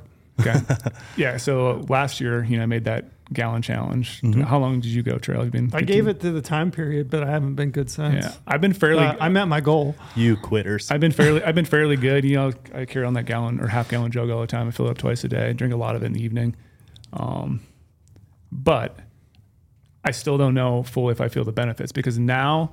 So I used to always say, you know, I live at a constant state of dehydration that my body just naturally knows what to do. It's always dehydrated, so I never really need a lot of water. When I get water, I just perform a little bit better. But I'm always dehydrated, so I know what my body does when I go in the mountains. I don't need extra water. All right. I've never believed this. Okay, yes, I know. I know it's I know it's unhealthy. I know if you listen to Huberman science. Lab, all that science. stuff. Like I've listened to his podcast on hydration. It kind of changed my thoughts a little bit. But so lately, this whole year, when I've been drinking a gallon of water a day, now I realize I crave water. I need water to Mm-hmm. actually perform. Where before I was still able to perform with lower water, but now if I try to perform without that water, I have a harder time performing you've at the levels I would. backwards in your mind. I, in a way, I kind of have, so I'm not sure exactly fully what it is. I'm, I'm also working out more than I ever have, mm. lifting more weights and running. So that's probably going to be a, a, thing as well. So I do need, probably need that water a little bit more. So I think it's a balancing point. But I will agree with him though. Like it's hard for me on a hunt to to put water down. I will just keep going and not and I'll forget to drink water. But when I drink it, you know, it definitely helps. But for me, I think it's more sleep than water. And again, I'm not a scientist. I'm probably bass backwards in a lot of things in life. You, you guys all know me. But if I can get more sleep, I can combat less water. I feel more recovered. But yeah, if I'm if I get really dehydrated, my mouth is dry, that's when I really need the water, or else I know some bad's going to happen. But if I'm at that mediocre point, I'll conserve a lot of water to keep pushing and keep going further. I, I would say two things: drink when you're thirsty, so pay attention to it. And I don't know how old this guy is, but I know that the older I've gotten, the more like in tune with my body I feel. So like what I eat, what I drink, I could definitely like the results. I can feel it mm-hmm. pretty quick. So I would say, you know, pay attention. As cliche as this sounds, like pay attention to your body and I'm concerned for him. I would drink water, more water if yeah. I were him. But that's why I've also said that like supplement things big. I always sure. do. I always do salt pills. Yeah, you know, try to get as much soda as, my, mm. as possible, and now you know supplement that with some powder and, and water. What do you think, Lorenzo? You're you're nutrition guy, water guy. guy. totally debunk me right now. Put me in my place. yeah, your your science of constant state of dehydration. That that science doesn't work like that. I know it's um, not really good. He said he said he doesn't like the feeling of drinking a bunch of water. Yeah, he doesn't like the feeling of drinking a lot when he's on a hike or on a hunt. I don't think you drink a lot. I think beforehand. And I, if if you drink a lot in one sitting to try to get water in, to then just not think about it, yeah, you're gonna feel like shit and kind of have that slosh feeling in your stomach. Which I don't like to drink water before I work out in the morning for that for that same reason. I just don't like that slosh in my stomach. However, immediately after, I drink at least a half gallon before I even get into the office. Um, because water, the hydration is your entire body obviously runs off of hydration. You can live three, what is it, three and a half days without water, but you can live however long without food. Like yeah. it is, it is essential in all parts of body performance, cognitive function. It is everything is the hydration of the body, especially when you're talking about performance in the backcountry, because muscle is what is going to help you do everything back there, right? Like mm-hmm. nothing is easy in the backcountry, and if you're not properly hydrated, then your muscles aren't going to be working right. Yep. Now your salt pills and all that stuff. If you are going to drink less water, you have got to take some some type of sodium, and the the going rate of sodium for like let's just say the average on a bell curve is 1,200 milligrams per hour of sweating workout. Like if you just have a light sweat for however many hours you had that light sweat is how is 1200 milligrams per the hour of, of that. Does that make sense? Math. And that is going to help you hold the water that you've taken in, or at least hold it into the, you know, the muscles and the, the functions of your body that you do need to help you hold that little bit of water you've taken. But then you talked about sleep. Sleep, the the sleep is directly correlated to your resting heart rate, like the type of sleep you're going to get. Mm-hmm. So if your resting heart rate gets lower, you're going to get better sleep. Your body's going to recover better. Water is directly correlated to that. So being mm. properly hydrated is going to allow your your heart, intestines, all of that stuff to relax a little bit and actually flush all the work that you've done from that day being properly hydrated. And I mean, I, I, would imagine a lot of people know this, but I don't know. Breathing is how you, your exhale is where you lose the most amount of water possible. So if you are doing active work and you're breathing heavily, just because you've only peed twice doesn't mean you're, lo- I mean, you've already lost 20x the amount of water from that pee just from your breathing. And if you're at elevation, your respiratory rate is raised you're even, right? So mm-hmm. it's, it's kind of a double whammy is you're at elevation. So your respiratory rate just at, at your resting heart rate is higher going to lose more water. And then you put the active, you know, mm-hmm. the active count on top of that, and it kind of multiplies. So I am concerned for this guy if that's what he's talking about. Yeah, because he, he, said he did an eight mile hike climbing four 13,000 peaks in Colorado. In, in an eight mile hike. So what he's doing, and he's only did a quarter of a three liter bladder. So what he did, he he pushed that day, and you can do that. Yeah. The next day is where you're going to suffer. So that's the thing with hydration is the day you're doing it, you can push through, you can get through a lot of it. But the next day is That's when you need compounding. You you're already so dehydrated now going into that next day. And then if you do that again, you're even more dehydrated going into the, the third day. And Mm-hmm. it just compounds on itself. So now your sleep's getting worse, cognitive function's getting worse. Uh, muscle and, and and flushing lactic acids and all those things that you need to do to recover to actually perform the next day. That's what you're putting at risk by being dehydrated the biggest thing I could say is, and the best way to drink, you know, Andrew Huberman, Peter Attia, all these guys, just drink a little bit of water all throughout the day, and that's where you don't get that slosh in your gut. Yeah. Where you, you know, that's where you you don't Drink get when that. you're thirsty. Yeah. Drink when you're A, thirsty, a little bit. and Yeah. just drink a little more than you Mhm. think. So, like, if you kind of put your thirst at bay, just drink a little bit more. To the point where you don't have the slosh feeling, but you still just took in a little bit more water. Yeah, I was listening to his Huberman Labs podcast when I was up elk scouting, and uh, he was saying something about um, that first 10 hours when you wake up. That's the most important for getting your hydration. Do you, do you ever, a little side tangent though, do you ever feel like on a cold hunt, like late November hunt, you drink less water? Yeah, 'Cause I always say, like, for whatever reason, I just Absolutely. don't drink as much as I should in the summer months. for sure. I just forget. That's Is there a reason for that? a lot of the time. cold. Yeah, It's cold? and a lot of the time is the water's cold. Yeah. You know what I mean? Yeah. And like uh, drinking cold wa- when you're dehydrated, drinking cold water is very hard. That's why I like room temperature water. Um, but uh, yeah, I, I mean, I am by no means a scientist here, but I am, for my own regard, very well versed in nutrition and all this stuff, just so I can help perform. So I hope that all made sense. But I mean, what you're doing when you're not drinking water is you're just completely fucking up the next day. That's Yeah. all you're doing. And that's so like for his, he, I don't know how many days he can push like that, but I can guarantee you day two, day three, day four, day five, it's only going to get worse. It's going to catch up with them. It's only going to get worse. That's good thoughts. I have one more thing. Seen a mule deer get a lot of their water from vegetation. Mm-hmm. I think I'm like a mule deer. That's why I don't need a lot of water all the So you're I get, I get I get it from my food. You're packing celery and eating that, and Yep, yep. What food are you eating that has water? Yeah, know. there's no food you're I- eating with water. The random thought came to my head, and I was like, you know, mule deer get their, veg- their water from the vegetation. I get my water from the food I eat during the I day. That's just why I don't need a I lot of picturing actual Brady water. on all fours out there just grazing. Yeah. you know, eating some grass, some forbs. And the other the other thing too about hydration is the delivery of nutrients that you just ate. So if you are dehydrated, even though you're eating nutrients, you're actually it's not bioavailable within your stomach because you don't have the water to take it and actually transport it to where it needs to go. Hmm. So that's another huge thing. drink water. We- We've had a lot of uh, people write in that we need to do some more nutrition and podcasts, and that right there was pure gold. I think That should- was good. We need to expand on that. at I would That's point. really good. love to get Peter Attia on here. That That, was would really be good. awesome. Yeah. Let's reach out to that guy. He's a bow hunter right here. He he's into archery. He's not so much a Oh. bow. I mean, he does bow hunt, but he's much more of an Archery. archer. He loves to shoot archery. There you go. All right, this one's not nearly as complex, but it is interesting, and you guys have a lot of experience with this, so I thought I'd ask. Do you guys have any tips for flying with a weapon, bow or rifle? I've never done it before, but I'm going to be. I know that you're going to be. You have a number of times. I have a number Mm-hmm. And of I'm times. and I'm going to be as well. and you're going to be as well. What tips and tricks do you got for flying with a weapon? Where do we start? I mean, I got a great place to start. start at the case. Okay, yeah.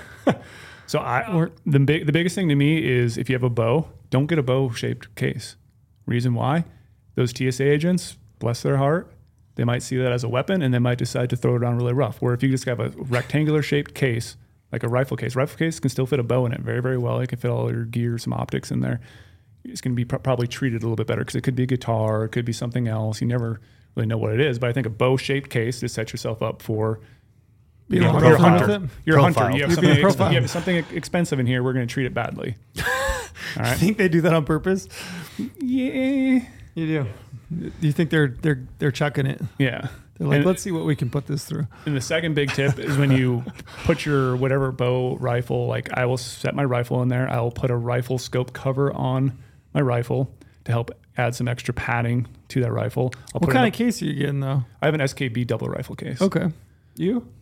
I have a you know? Pelican something. Mine's a mine's a Pelican too, V thirty seven. And again, May- mine's I don't mi- know what the model is. It's Mine's a, Pelican something. mine's a rifle case that I took the foam out. Mm-hmm. I, actually, what I did is I laid my bow on the foam, and then I used just an exacto knife and cut the shape of my bow out. Yep.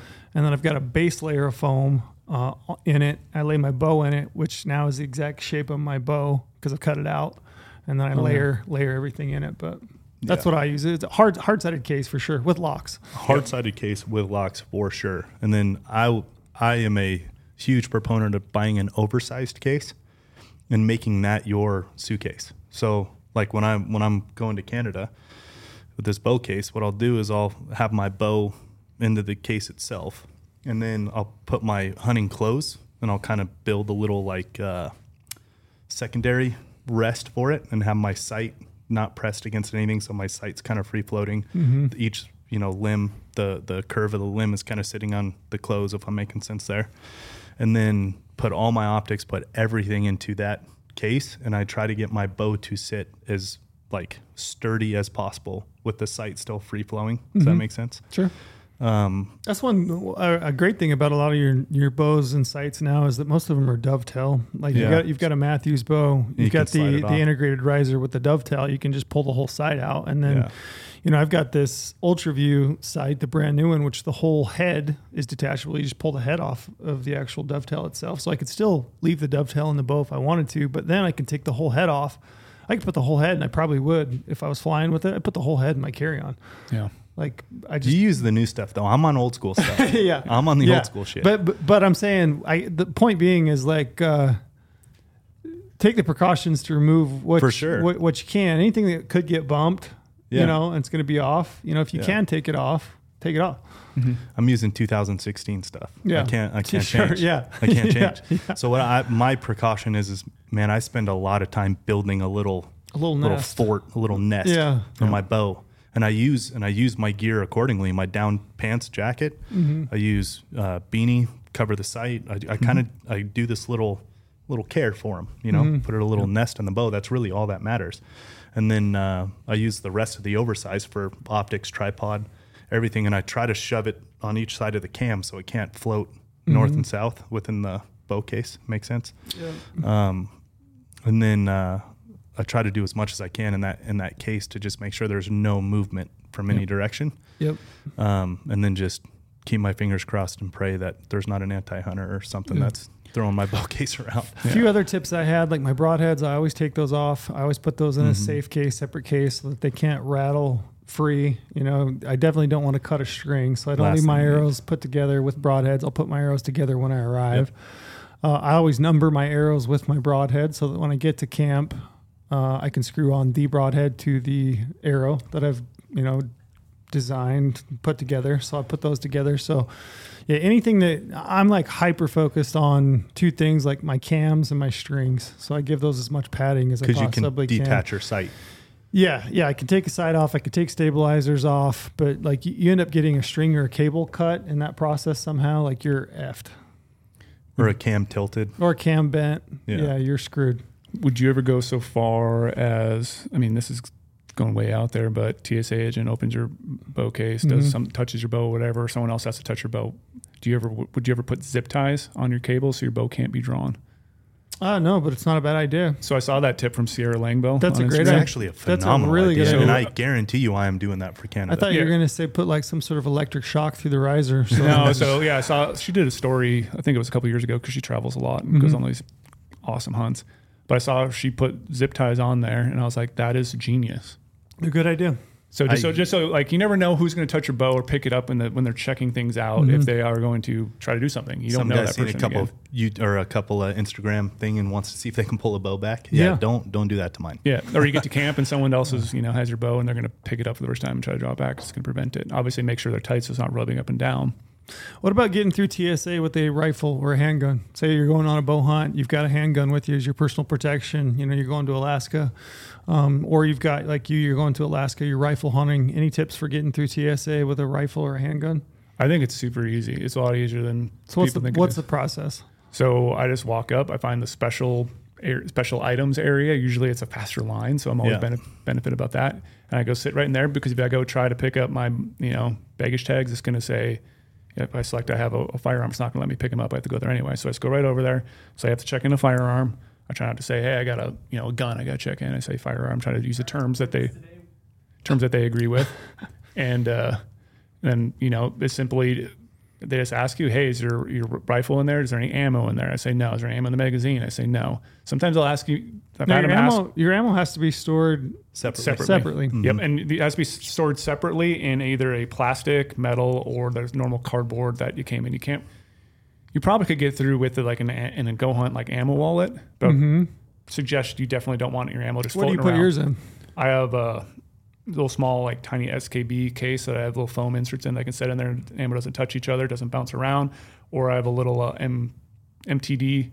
Gosh, I think it's MTD. Um, little ammo box is plastic and it has the same sort of thing. And I'll put a little bit of foam at the top to protect the tip so they're not rattling as well. And then I'll put strips of foam in between all the bullets as well, the bullet tips, so that way uh, they're not you know rattling. I have to every precaution I can because my ammo is everything. I do the same thing with arrows. Yeah. Foam. Yeah, foam keep 'em everywhere. separated. Mhm. Still ask you. Sometimes I've had them, you know, pull out your magazine. I'll pull out the magazine. I try to take go one step further because I know a lot of these people don't understand the process. I've had some people tell me totally bass backwards things when I go to TSA, and I'm like, no, actually, if you look at the TSA website, it'll say this.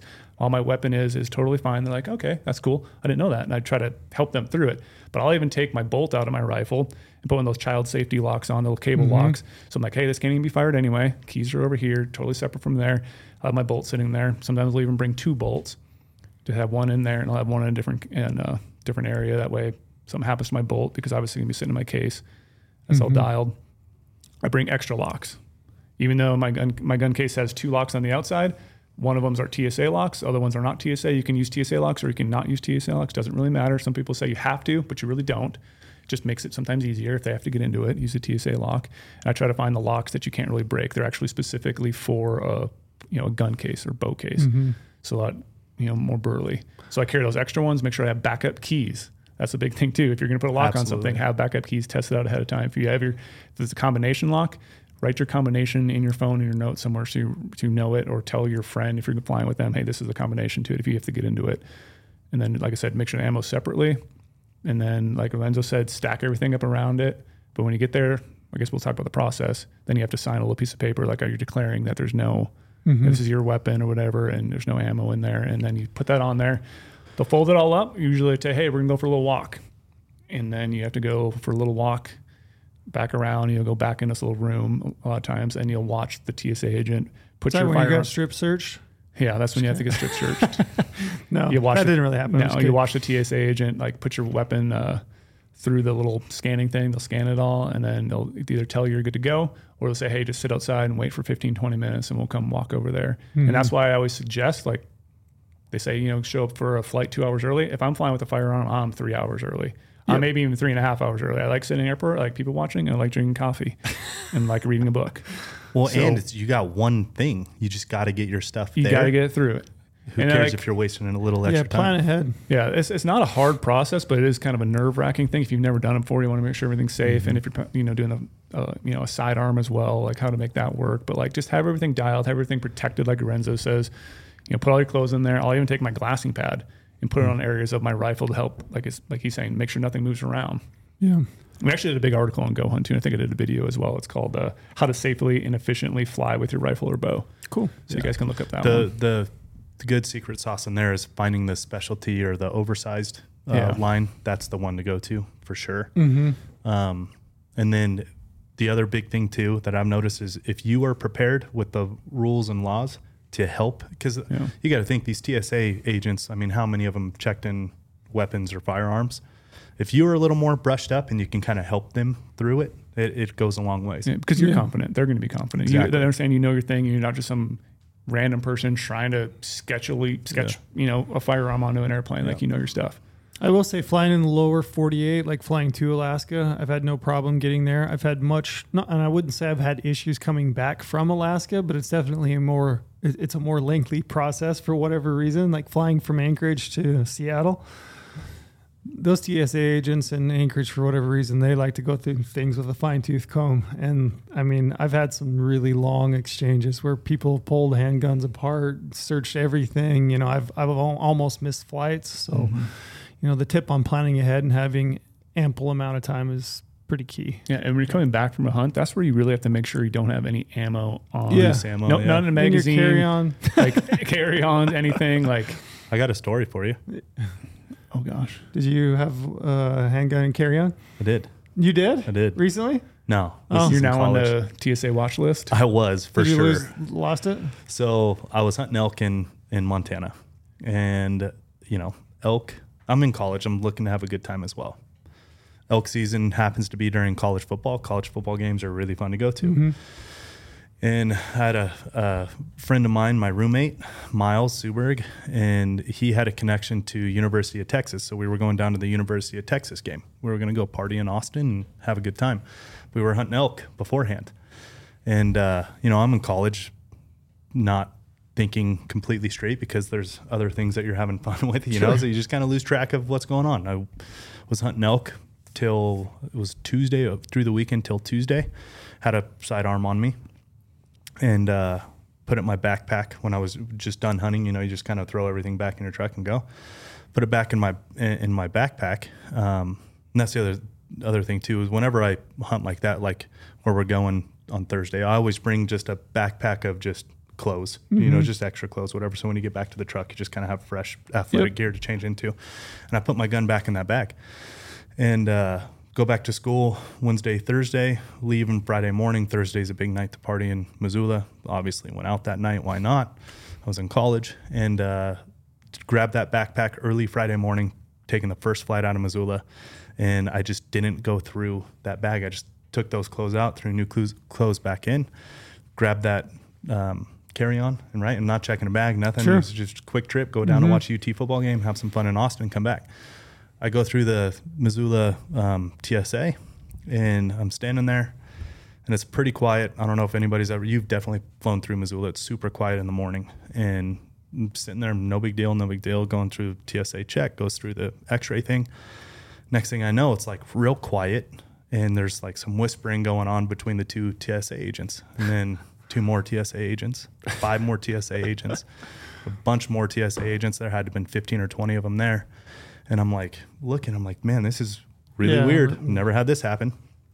And then it, it finally clicked in my head. I'm like, holy shit, that gun's in there. You know what I mean? You just kind of have those flashes. Mm-hmm. You're starting to work it like, through. I never took that gun out. Yeah. So I ran over there. I'm like, hey, hey, I know exactly what's going on. Made it worse. Oh, and instead yeah, of just letting It made it worse? Oh yeah, me going to pressure them. I should have just stayed back and acted dumb. Really? Yeah. I Yeah. would think it would be like, I hey, I, should've- know what happened. I'm just I, let- I admitting, have a yeah. handgun. That's what I I'm- did. Yeah, that's what I did. But if what I I would would have do. just played stupid the whole time, well, the the TSA they got real jumpy that I like was to them. You know, voice was obviously elevated, trying to say like, "Hey, I know exactly what happened. The gun's in there." Now they're thinking I'm just caught or something. I don't know. Anyways, take me back into this room, all white room, all white, white walls, white everything, questioning me about everything who I am, what I'm doing. Am I really a hunter? What do you know about hunting? I even had a guy asking me about elk. He, I mean, I'm in Montana. He's looking for a spot. yeah, he's looking for a spot, but Yeah. he was kind of like pressing me to make sure I'm, I am Yeah. a hunter, you know? So I was telling him this, that. two, three hours later, finally calmed down that it was truly just an accident. And then I had, for like months after that, I had a uh, detective Moss from the FBI would call me randomly, just totally random, and ask me questions Hmm. to make sure it would all it was all staying. I finally caught on after like the third or fourth time. Six months later, it's a fourth call from Detective Moss. Right. He's asking me the same, you know, same questions in a different way. I'm like, dude, I am, I'm on a list. Wow. Yeah. And then every time I traveled from there, Did you I, lose that gun? No, I No, got it back. no kidding. And I had a pocket knife in there too, Oh, which wow. made it worse. Nowadays, I don't know Um, if you'd keep it. No, nowadays, Yeah. this is yeah, this is back in 2000. fines. You're talking. This is 2008. Yeah. That was a long time. And in Montana, if I would have done that in Vegas, who who knows? Mm-hmm. But I was definitely on a list because every time I traveled from then on out, I was always, I was always like it can't be coincidence. Yeah, that you're just a random guy Yeah. every time from here on out. Well, And uh, yeah, I was definitely on a list for yeah. sure. Yeah, PSA: Don't fly with a hand. Don't. I check did your it, and on. it was it was scary. Yeah. Being in that room and being questioned like pretty hardcore in the very first I part of it because I didn't know how much trouble I was in. Mhm. Yeah. Wow, that was an interesting. That was an interesting and a one. big fine now, right? huge. Yeah, I fine. think it's like a five or seven. Thanks, Like thanks, Dad. That was a big fine. Yeah. Uh, My dad, my dad was like, "What the fuck?" well, I got it. I have a few more tips on there because I think it's an Yeah. interesting subject. So, as I'm talking about the safety thing, like having your not a bow case specifically for a bow and a rifle case, I know it's very tempting to be like a rock star and throw all these you know hunting stickers all over your rifle case. Don't do that. Mm. Don't be that person because that's just again you're attracting attention to that you have a firearm in there, which again could get beat up or someone could. That's why nice. uh, Unless it's a go hunt sticker, you gotta have that. Gotta on have there. that on there. But I, I've even gone, so I don't have any hunting stickers on. I will take a silver sharpie because my bow case or rifle case. And you is- write guitar on it. guitar. fragile, fragile. Be careful. Not a firearm. No, I, I write my uh, my name, my my address, my phone number on there. Put United States or whatever when I'm traveling international, just so that obviously is on there. Plus a little you know normal tag on the side. Um, but then when you're getting your, you have to go get your firearm. This is where keeping your baggage receipt thing is very important because your or firearm is not going to go down through the normal Yeah. baggage claim area. You're gonna have to go over To to, the specialty. specialty And, area, actually- oversized luggage. and check in with the the airline that you flew on. Yep. They'll have their own little section. So you, have gotta pull your to. driver's license out. You have to pull that out. They're going to look at it. They're going to walk back in the room, double check it, walk out. And a lot of times you walk back out and uh, they'll zip tie your rifle case closed. That way you can't open it up when you're in the airport and do something silly. So they'll take Yeah. a big zip tie, like a really thick one, and zip tie it closed. Yeah. Sometimes with a bow, they'll check it just like a normal bag. You just say, "No, it's a bow and arrow," and then sometimes they'll pull you. T- they'll take you to that separate line. Oh, they will still? Yeah, that? I have. I've had both, and I've been like, okay, yeah, just whatever you need to do. Even though I've said, look, there's no handgun It's in there. not- it's, it's just, not a it's just a firearm, bow, not yeah. a firearm at all. It's just a compound bow. And Yeah. Typically, you just when you check your bags, just ask them what they need to do, and they'll send you to the appropriate place. Yeah. Usually, so, And, and there is some places you'll fly, whether it's airlines or international, where you do have weight limits on the amount of Mhm. ammo you can bring, the quantity of ammo. Mexico's 100. Yeah, I know that. And then you might need some rifle import permits as well. So you might have to go and you know fill a bunch of paperwork to get your rifle imported. gotcha. So I'm just- definitely doing the zip tie on my bow. That was a gr- Yeah, that's that a good was one. yeah, really Sierra good tip right is there. very smart. That was she a very good it. tip. I'm taking that one. That was a good one. We learned. I learned a lot. Even. Yeah. I'll be damned. You know where I was going with that one. Nope. What do you got next? Let me wake my computer. we got. back We up. probably got time for a few more. And then Yeah. we'll, we'll, we'll try to blow through some of these a little bit quicker, maybe. This is a good one for you boys. And we have lots of gear questions, I should say. We've had tons of gear questions, but we're going to do a separate podcast where we, just we're, we're doing a gear dump. Basically, Yeah. going to dump out backpacks, and a lot of those will be addressed in that podcast. Yep. So wait for it. Yep. This one's by a person named Skylar. Question: Planning a late season rifle elk hunt in Colorado next year, well, meaning this year. I heard elk move down later in the season, but I've seen the last few GOHUNT videos of yours, and it seems like you've been running into elk high. I only got I only get out west hunting every couple of years, so I'd like to take as much advice as you're willing to give. Thanks. Hmm. Thoughts on thoughts on that? Colorado, I'm probably talking about a second season, third season hunt. Elk are going to be high. Snow levels, where are they going to be at? Mid level. What your would you give them advice trail? Big elk guy over there. Uh, man, it's it's so weather dependent, you know. Yep. I think if you, I mean, you have to put down a lot of snow that time of year for them to like really move down into like low elevation stuff where you're going to see them consistently. I think for the most part, where they've been hunted through the archery hunt, the muzzleloader hunt, you know, you've got first rifle. If, if they've got a season in that unit, you're going to have elk that are pretty pressured. So I think they're probably looking more for, you know, seclusion and pockets. And so it's, I'm not saying that they couldn't be low, but pr- probably somewhere in the middle, to be honest. Yeah. Transitionary range, heavily timbered, um, you know, pockets out of the way. I, I would probably put more emphasis on pressure at Yeah. that point than I would habitat and elevation. So I would really be looking for, you know, pockets that are, uh, you know, either out of the way, remote, tucked in behind a private chunk. Um, you know, they've got to have some habitat needs, but I would put more emphasis on pressure that time of year than anything. And I think they're going to be, you know, they're going to be where people aren't. Yeah. They're going to be probably mid elevation, a lot of timber, you know, just pockets. And I don't know that it's completely elevational dependent that time of year for elk. Yeah, I don't think I could answer that any better. That's literally perfect. I was going to say pressure is the biggest thing. Mm-hmm. Wh- Where do elk want to be? Where there's no hunters, so they're going to um, go into deep, nasty holes. And, And sometimes just- that might be higher elevation. Sometimes that might not be. But it's just wherever there aren't people, that's where they're going to be. I'm thinking last year to Porter's Hunt, we Yep. were we were seeing elk. They were low, but they were also hugging the edge of private, Private. land. I mean, they were on private, they were on public. Sometimes we we saw them work onto public, but we were literally standing there watching elk work from private to public. You know, and they didn't hit the public until I mean you could have still shot them for You- sure, you but it coulda was shot like 'em, the last ten minutes. It was the Yeah. last sliver, yeah. Yeah. of legal hunting light. So, yeah, you think pressure. I would, you know, Yeah, because- whether, whether you're thinking high or low. yeah. It, it goes into the hunt he's probably referring to last year where I shot that raghorn. Mm-hmm. Uh, uh, People I ran into said they haven't seen any elk. We've been in elk every single day because we were going further than anyone else. So we were getting into those unpressured zones. And, And you're pre- pretty wanted. heavily timbered, right? Pockets, Very steep heavily- country. Deep canyons, timber. So that's where the elk, canyons, want, elk wanted to be. It just so happened it was, you know, still at a high elevation. There's a lot of elevation Mm-hmm. lower than that, but they were there because of I think pressure. If Oh. you got if you got like once in a decade type snow, you know, you're not getting up there anyway because you probably don't have access to it. You know, at that point maybe they are moving lower elevation, but for the most part, Colorado November, I mean, they could be from the bottom to the ag fields to the tip top. Yeah. they're they are they can live anywhere and thrive Mhm. anywhere. So their whole thing their whole thing They is really just are pressure. the perfect That's- animal, I'd say. they Whoa- re- It, it really is Whoa. pressure. It 100% is pressure. And though remember there was that big herd on public. Yep. But very, very first day, this uh, the second they got shot at, all those elk scattered back into deep timbered pockets, and I mean it's it's all about pressure on those hunts. Wrong pipe. Drink some water. Staying Um, hydrated. hey. Sparkling water. Does that Oh, count? gross. Still water. Still water. Is it It's got though? sodium in it. Mm-hmm. All right, you ready for another one? Hit me. All right, I'm gonna hit Lorenzo with this one. Oh boy. All right, you have a week to hunt elk with a bow in September. What week are you choosing and why? September 15th. 15th through the 24th. I would probably put the 15th right in the middle of my of my hunt dates. Not either side of guy. it. So you would you you put the 15th at the center of it. Yeah, that's what I would do. Gotcha. Why? I think elk, elk from where I've hunted them, Nevada, Utah, Colorado, Montana, Mm-hmm. all over the place. There is something very special about the 15th of September with elk, just like I feel like November 11th with deer. There's just Mhm. uh, from it's all anecdotal. Um, but if I had 10 days and I had the entire month of September to choose, I would put the 15th right in the middle of my hunt dates.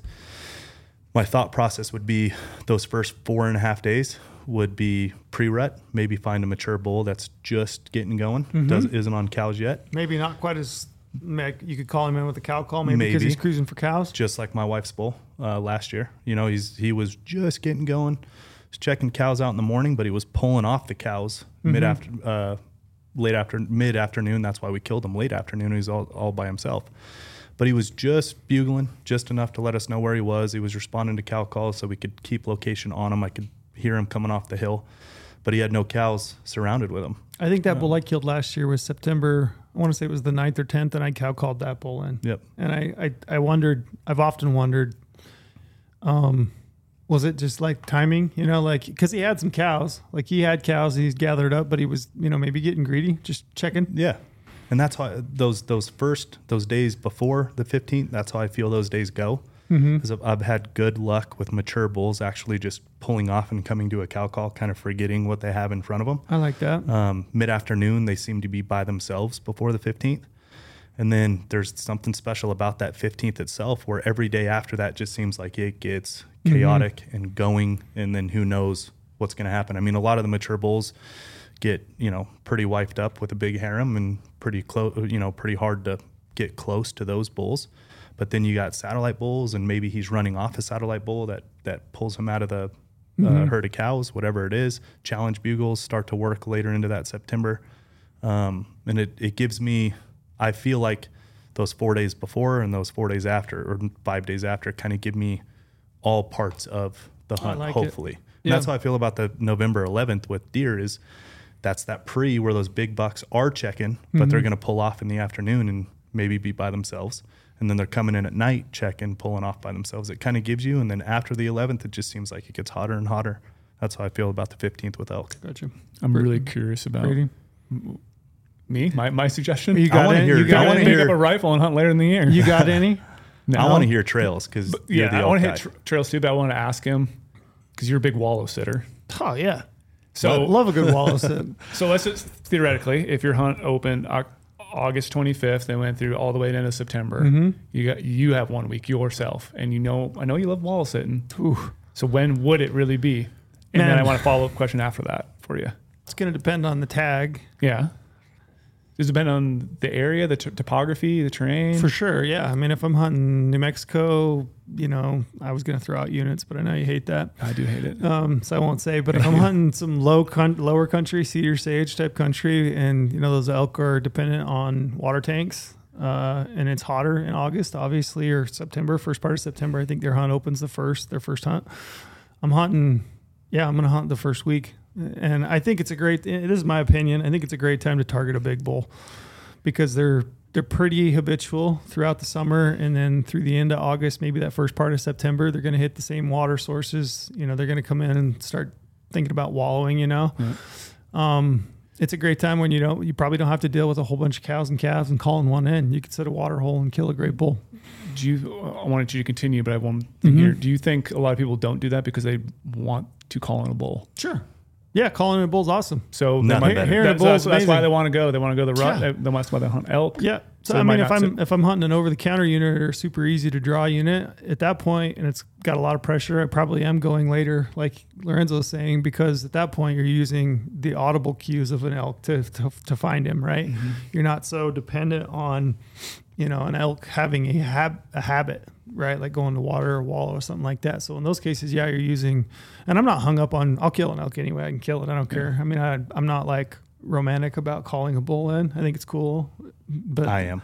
are you Yeah, about calling for one in? Yeah, I'd kill a 306 point if he's coming in bugling and I'm cow calling and Oh, working I- him and he's coming in looking. And I like- I'd kill a yeah. 306 point over a 330 bull all day long. The yeah. That way. doesn't bug me one way or the other. I don't care. I mean, I Really? li- no, I like calling elk and I like to hear the sound. I don't think there's any better sound on the planet than than a bugling bull. I love the sound of it, but calling one in is just not like I'm not hung up on it. Like I like my- I like that- killing elk, That's my waterfowl blood Yeah, coming out in me. I love working a pack of birds. and I get it. I Elk are mean, I, I. I totally understand it. Yeah. I love. I I think it's cool that people. They love that interaction, and I think it's romanticized. You know, it is. Oh, it's I like I it. bugle, he calls. You know, he comes in, and he's looking for love, and I shoot him. I think it's cool, but I mean, I'll I'll shoot an elk happily over a water source and feel great about it. But um, yeah, in regards to, I was curious. I, I, I was I'm like you, so I would have said, you know, like the 15th to like the 25th, somewhere Yep. in that neighborhood is I kind was, of the best. I was exactly working on one of your articles that you Mhm. wrote, and you mentioned the 15th to the 25th. Yeah, that's kind of my window. Um,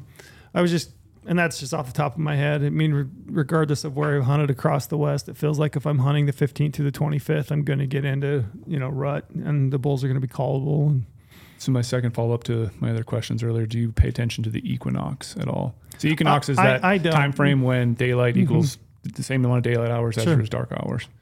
I don't because I'm not, I'm not a witch or anything like that. Because that's September 20, September 23rd this year. 23rd this year. Yeah, I looked. I actually looked at Mark's article on the website just Yeah, because I was that's, that's why. I'm bringing it up because like, Yeah, that- that's so- a really good article. It puts a lot of you Yeah. know, some people are like, oh yeah, you're talking about those dates because you're going to go some other dates. That's what some people always yeah. try to think when you give Well, there's- prime prime, prime the- elk dates. So if you say September 15th to the 25th, The thing about this question is, is it's so person. There's a lot of variables here. It depends on where you're hunting, the tag you've got. It depends on the type of bull you're wanting to hunt and kill. It depends on if the experience you want to have, if you want to call elk. There's a lot of variables that go into that. But I was looking at his article, so he suggested the 17th to the 26th of September this year. The equinox is the 23rd. Um, his second choice he suggested was the 14th through the 23rd. So you're right there in that same Same window. Same window. Um, you know what's funny is I was watching a draft, the first draft of the elk film, my elk film from last year, and there's a there's a piece of it right there, a little little 10 second clip where I'm uh, I'm taking pictures of the full moon through my spotting scope with my digiscope adapter, and I'm like, oh look, full moon, you know, elk hunting and full moon, right? Check that out. And I mean, if you don't know, full moon and elk hunting typically don't go well together because you got a full moon at night. It's really bright, so the elk are out feeding all night long. You know, and if they are rutting, the bulls are mostly rutting at night because it's cooler. Um, I called in and killed a bull the next day. Full moon the night before. So, I mean, is it ideal? No, but I would still take a full moon and the 15th through the 25th. Because at the end of the day, you're Yeah. still hunting. Because and you can't, the- you can't let those thoughts creep in your head like, oh, hunting's going to suck. If that's the only time you have vacation time, that's when you're hunting. Mhm. Well, the and moon, they're still going to rut. They're still going to. Yeah, Yeah, they're the- still going to bugle. the moon phase is the moon phase. You can't Yeah. control that. You know what I mean? It's Yeah. like there's there's just something special about the. You the you may 15th have to adapt your hunting. So Yeah. like you maybe got to get up earlier and you Work know, in on try, them in the dark. Try to get yourself into a position because you may have less uh, of a window. You know, before dark and after light when they're you know when they're vocal. How do you feel about no moon on September 15th? Be amazing. That's what I have this year. I feel, I feel that. Yeah. What does the kid say? I f with that. I, yeah, I put I that. feel that. Yeah, Omar and I, there's the, the moon phase lines up really well this year hmm with the hunt dates. Young Omar. Young Omar. Young Omar. I One do more- look at the moon phase, but I I, mean, you, can't, you can't control it. So it is what it is. Yeah. I mean, the hunt dates are the hunt dates. I can't Mhm. control that. Yep. So it is what it is. But I looked at that and I'm like, oh shit. Or you can be like those Arizona guys and just hunt water holes on a full moon at night. Utah guys, you mean? Wait, those what? are Wait, I Arizona thought those were guys. Utah guys. Those were Arizona guys. Oh, I don't man. know. Utah. Shade. oh. Pew pew. That's some sketchy stuff there, boys. Uh, one more thought on this. So I believe, correct me if I'm wrong, you and Neville Mm-hmm. went on elk hunt in Montana a few years ago. Uh huh. You guys archery. Sucked. You went in October. Yeah. What was the reasoning for that? I Why'd you was- choose October? I think I was busy in September Okay. hunting elk somewhere else. But yeah, it was. I've heard rumors, and I have people that, that elk hunt a lot that are good elk hunters that I respect a lot that really like that October time frame one because everybody's going to burn their time in September. Everybody wants to go hunt the 15th through the 25th of September. So if you go October with a bow where their season is so long, you, you don't have much competition in the field. I've been on some October hunts. Like my kid, you know, that was an October rifle hunt, and you have some of those cows that are still, you know, either second cycle or maybe late cycle. Um, I've had I've I've seen some bulls really bugling and getting after it in October. And Second cycle can be really good. can- It's just so hit and really good. miss. Yeah, it can be so hit or miss. If I had one week, I'm going in September Yeah. because I feel like I can count on that. Yeah. But if you are looking to extend elk seasons, right, you just don't want to go on one Sure. a year. You want to go on two a year. Mm-hmm. I mean, every once in a while, you are going to get lucky in October with that second cycle, and it is Yeah. sometimes it's pretty damn good. The problem we had is it got really cold, and You we guys got, got a lot of snow, right? and we got a lot of snow. Like in Yeah. probably one of the most epic snowstorms I've ever been out in. It sucked. That'll make it tough. Yeah, made it tough with a bow. What else you got? Any other questions? Yeah, I got. We can. We can do You one got- more. I got I got one more maybe, and Okay. then Let's do two more. two more. Two more. So mine and yours. Two more each. Let's do two. more. Uh, I don't. One care. more I'm. I'm I'm gonna gonna start start getting into I can gear talk ones. about this stuff all day. Eventually, if we. If you got one more hunting one, Yeah, one more hunting one. All right, it's from uh, JC. Hey, I'm a huge fan of chasing mule in the backcountry and still learning those unpredictable gems. I'm wondering what to change up or look for in a drought year. I hunt 6,300 to 7,000 foot elevation and opening weekends in years past when it's been drought, found little or no deer. Um, any tips would be greatly appreciated for hunting drought in the mountains for um, deer. feed north. I mean, north facing slopes are gonna. It's gonna hold more. You know, more moisture in the soil, better vegetation. Um, so I, I would say look for you know look for feed, and a lot of that on a drought year. I mean, everything's going to be dry, but you definitely have aspect of the slopes and elevation that's going to retain more uh, moisture in the soil and thus better better vegetation. Yeah, look for the thick stuff. Yeah, That's what I would do. Try to find some thicker areas, like I said, north slopes. Maybe use the terrain analysis tool ahead of time. Start picking out some areas. If you got a chance to go scouting out there, figure out where some of those, you know, areas that are a little Mhm. bit wetter, and try to hone in on that using that tool and try to mark a bunch of areas or trace a bunch so you have them on the map when you go offline. And then just kind of glassing everything still though. I still wouldn't give up on a lot of other stuff. Like if you're finding, you know, if you can go higher elevation, maybe try to go high elevation, maybe go a little bit lower. Maybe try to, you know, adjust your glassing, go down the mountain a little bit, but try to glass some thicker stuff because a lot of those bucks might just be bedded the whole time. on a really dry year too. I mean, water late season can be it can be pretty critical for deer. I mean, I think of some late season uh, video and just pictures I've seen from you know those bucks on the ponds and you know the the strip and it, probably a lot of other areas are no different. You'll see those deer in November just piling into water holes Mhm. and and pretty centrally located around them because they just got to have water you know so you're talking late october november if it's really dry and really hot water can be good in in and around water that's a good one Gonna be in rut, ruddy and active. Yep. Yeah, water. Water's a big deal. yep Can I throw a little nugget out there mm-hmm. that we're working on? There's real-time hydrology mapping layers that will show you where uh, where the water's being held in the ground, which is obviously going to produce the best feed. Um, and we're working on that. So yes, sir. we're Nice. uh, we're working on that. so use that Um, when it comes out Yeah, but but vi- but visually, yeah, look for the bright green. I mean, if it really is that droughty, look for the bright green. That's I mean, they're going to be in and around the bright green feed. And this is another good use case too for historical imagery Yeah, on for Google sure. Maps. You can try to find some other years or maybe look up some other years that were drought years and then see if you can find an image date that from that year that correlates with that, and then Hmm. you can see what okay, where are the green patches the on a drought up? year, Yep. and try to use that to your advantage. That's a good one. Yeah, historical imagery could be really helpful in that regard. I, I yeah, I think it's extremely helpful for drought condition. I, I actually think that's probably one of the most effective reasons for it. Yeah, I agree. All right, last one. This is kind of a gear one, but I think it's applicable, and I think it, it'll round things out because assuming that you have some luck this fall, which we hope everybody does, and we would love if you guys have luck, let us know.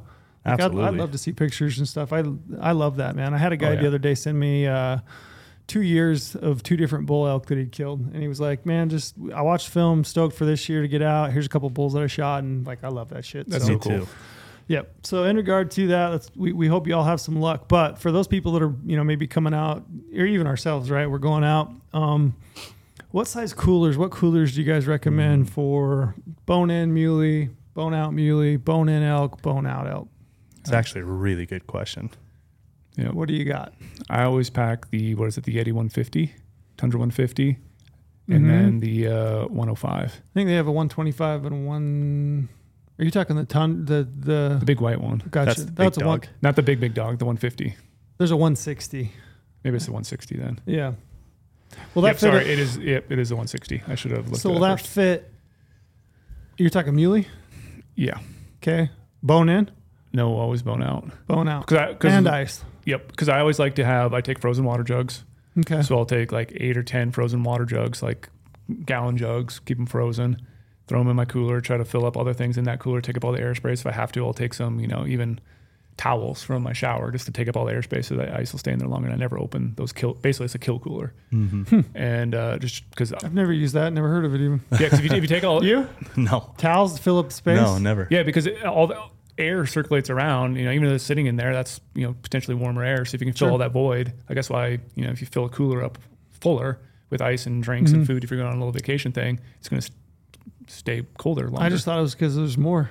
So that's why it's more. That's why you, that's why you take the towel it's to fill up extra space. Like Yeah. it'd be great to freeze those. You know, make them whatever and put them in there. But even just a dry towel can work. Just take up that space in there and then never never open it. Then you can use the towel to take a shower when you get back. Bree. could. There we go. But I always like to have two, like I said, because those jugs are going to take up a lot of space, and I want to have enough room to lay my meat in there and let it, Mhm. you know, not don't want to. That's why I like the frozen jugs rather than you know cubed ice, because cube ice is going to make water eventually when that when that melts, but the water inside the jug is going to be frozen. It's not going to escape. So not my meat's not going to get you know tainted with water. And I'll also then when I get back, lay a uh, big three mil black contractor bag over top of all the ice, and then kind of set those game bags on there, let them cool. That's why I have the two coolers. Obviously, one is also going to have the hide in it because as Trail always comments, I love to mount everything. Mm. Everything.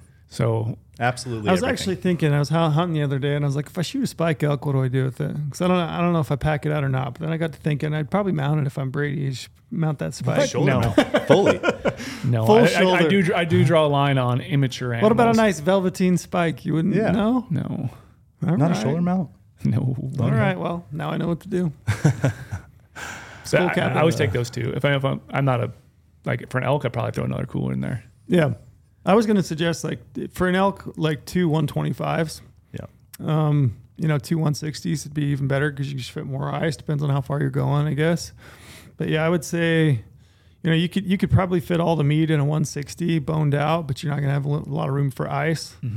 Um, so yeah, I would suggest two 220s or two 125 Yetis. Yeah. I'm a big fan of the double. Yeah. No, not a single cooler. You got to have two. Yep.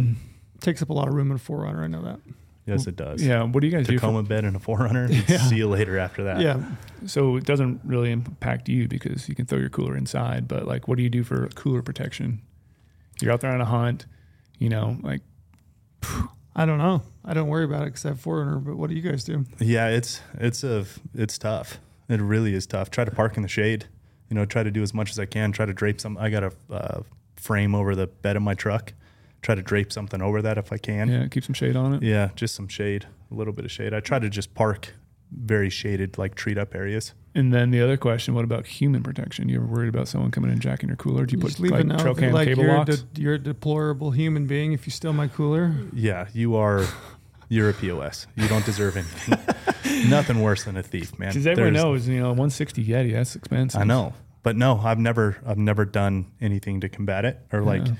Because I just you know I don't want to believe that there's that shitty of people in the world. Put it in the cab, know- I, guess, but you'd fill the thing up. If you fill fill the the thing whole up, you can't up. move it. Yeah. I just no, I've never done any like human protection from They it. do have lock things, I guess, on it. I you put, I put trail camera cable locks through mine and then lock Yeah, it down to the lock tie down in, in the bed of my truck. Gotcha. And then have a tonneau cover as well. I can lock that. You know, that's why I really want to get a new truck so I can get a topper on it so I can feel a little bit more secure and people can't see in there. Man, people are shitty. Thieves I- are. we've we've had people steal gas before. People steal gas can. Mm. It's crazy. It's really shitty. You got to think about that. It just adds another thing to it, and I've never, I've never dealt with it. Oh. I'm just kind of always Yeah. held on to hope that there's good people out there where I am. Yeah. For know? guys who are even putting trail cams out by their trucks too to try to catch people and breaking into it. Cody Boer's raising his hand. Old Cody 45. I mean, it's if you're really concerned and trying to protect it, that's a good idea. Yeah. But then, are you considered using a trail camera during a non-trail camera part of the season? Oh, here we I go. Oh, trying to get deer crossing right there, and then you're going to use that to hunt. So you're technically illegal, Cody, by using a trail camera during You're like, I don't know how those apples got in that Yeti with the with the with the cooler open. I have no. I have no idea. I mean, I'm not baiting deer. These are just my apple collection. I'm trying to keep cool, man. Yeah. Give me a break. That's probably a good spot to round it out, huh?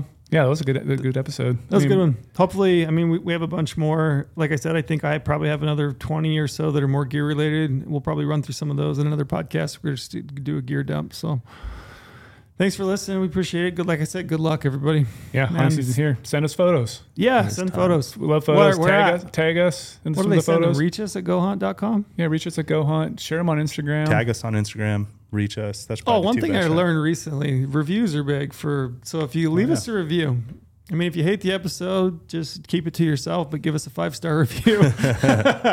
if you did like the episode, leave us a review and leave us five stars. Yeah, we had no idea that that was a thing to help yeah. I a don't know. I don't grow. know shit about algorithms. I've read through Yeah. for some more reviews on the podcast. They're actually really good. People are calling out some good, Good. episodes. They're good. Like I said, some suggestions about more nutrition stuff. yeah, Like, yeah. yeah, leave us a public review on wherever you check out your podcast. Thanks, guys. Yeah.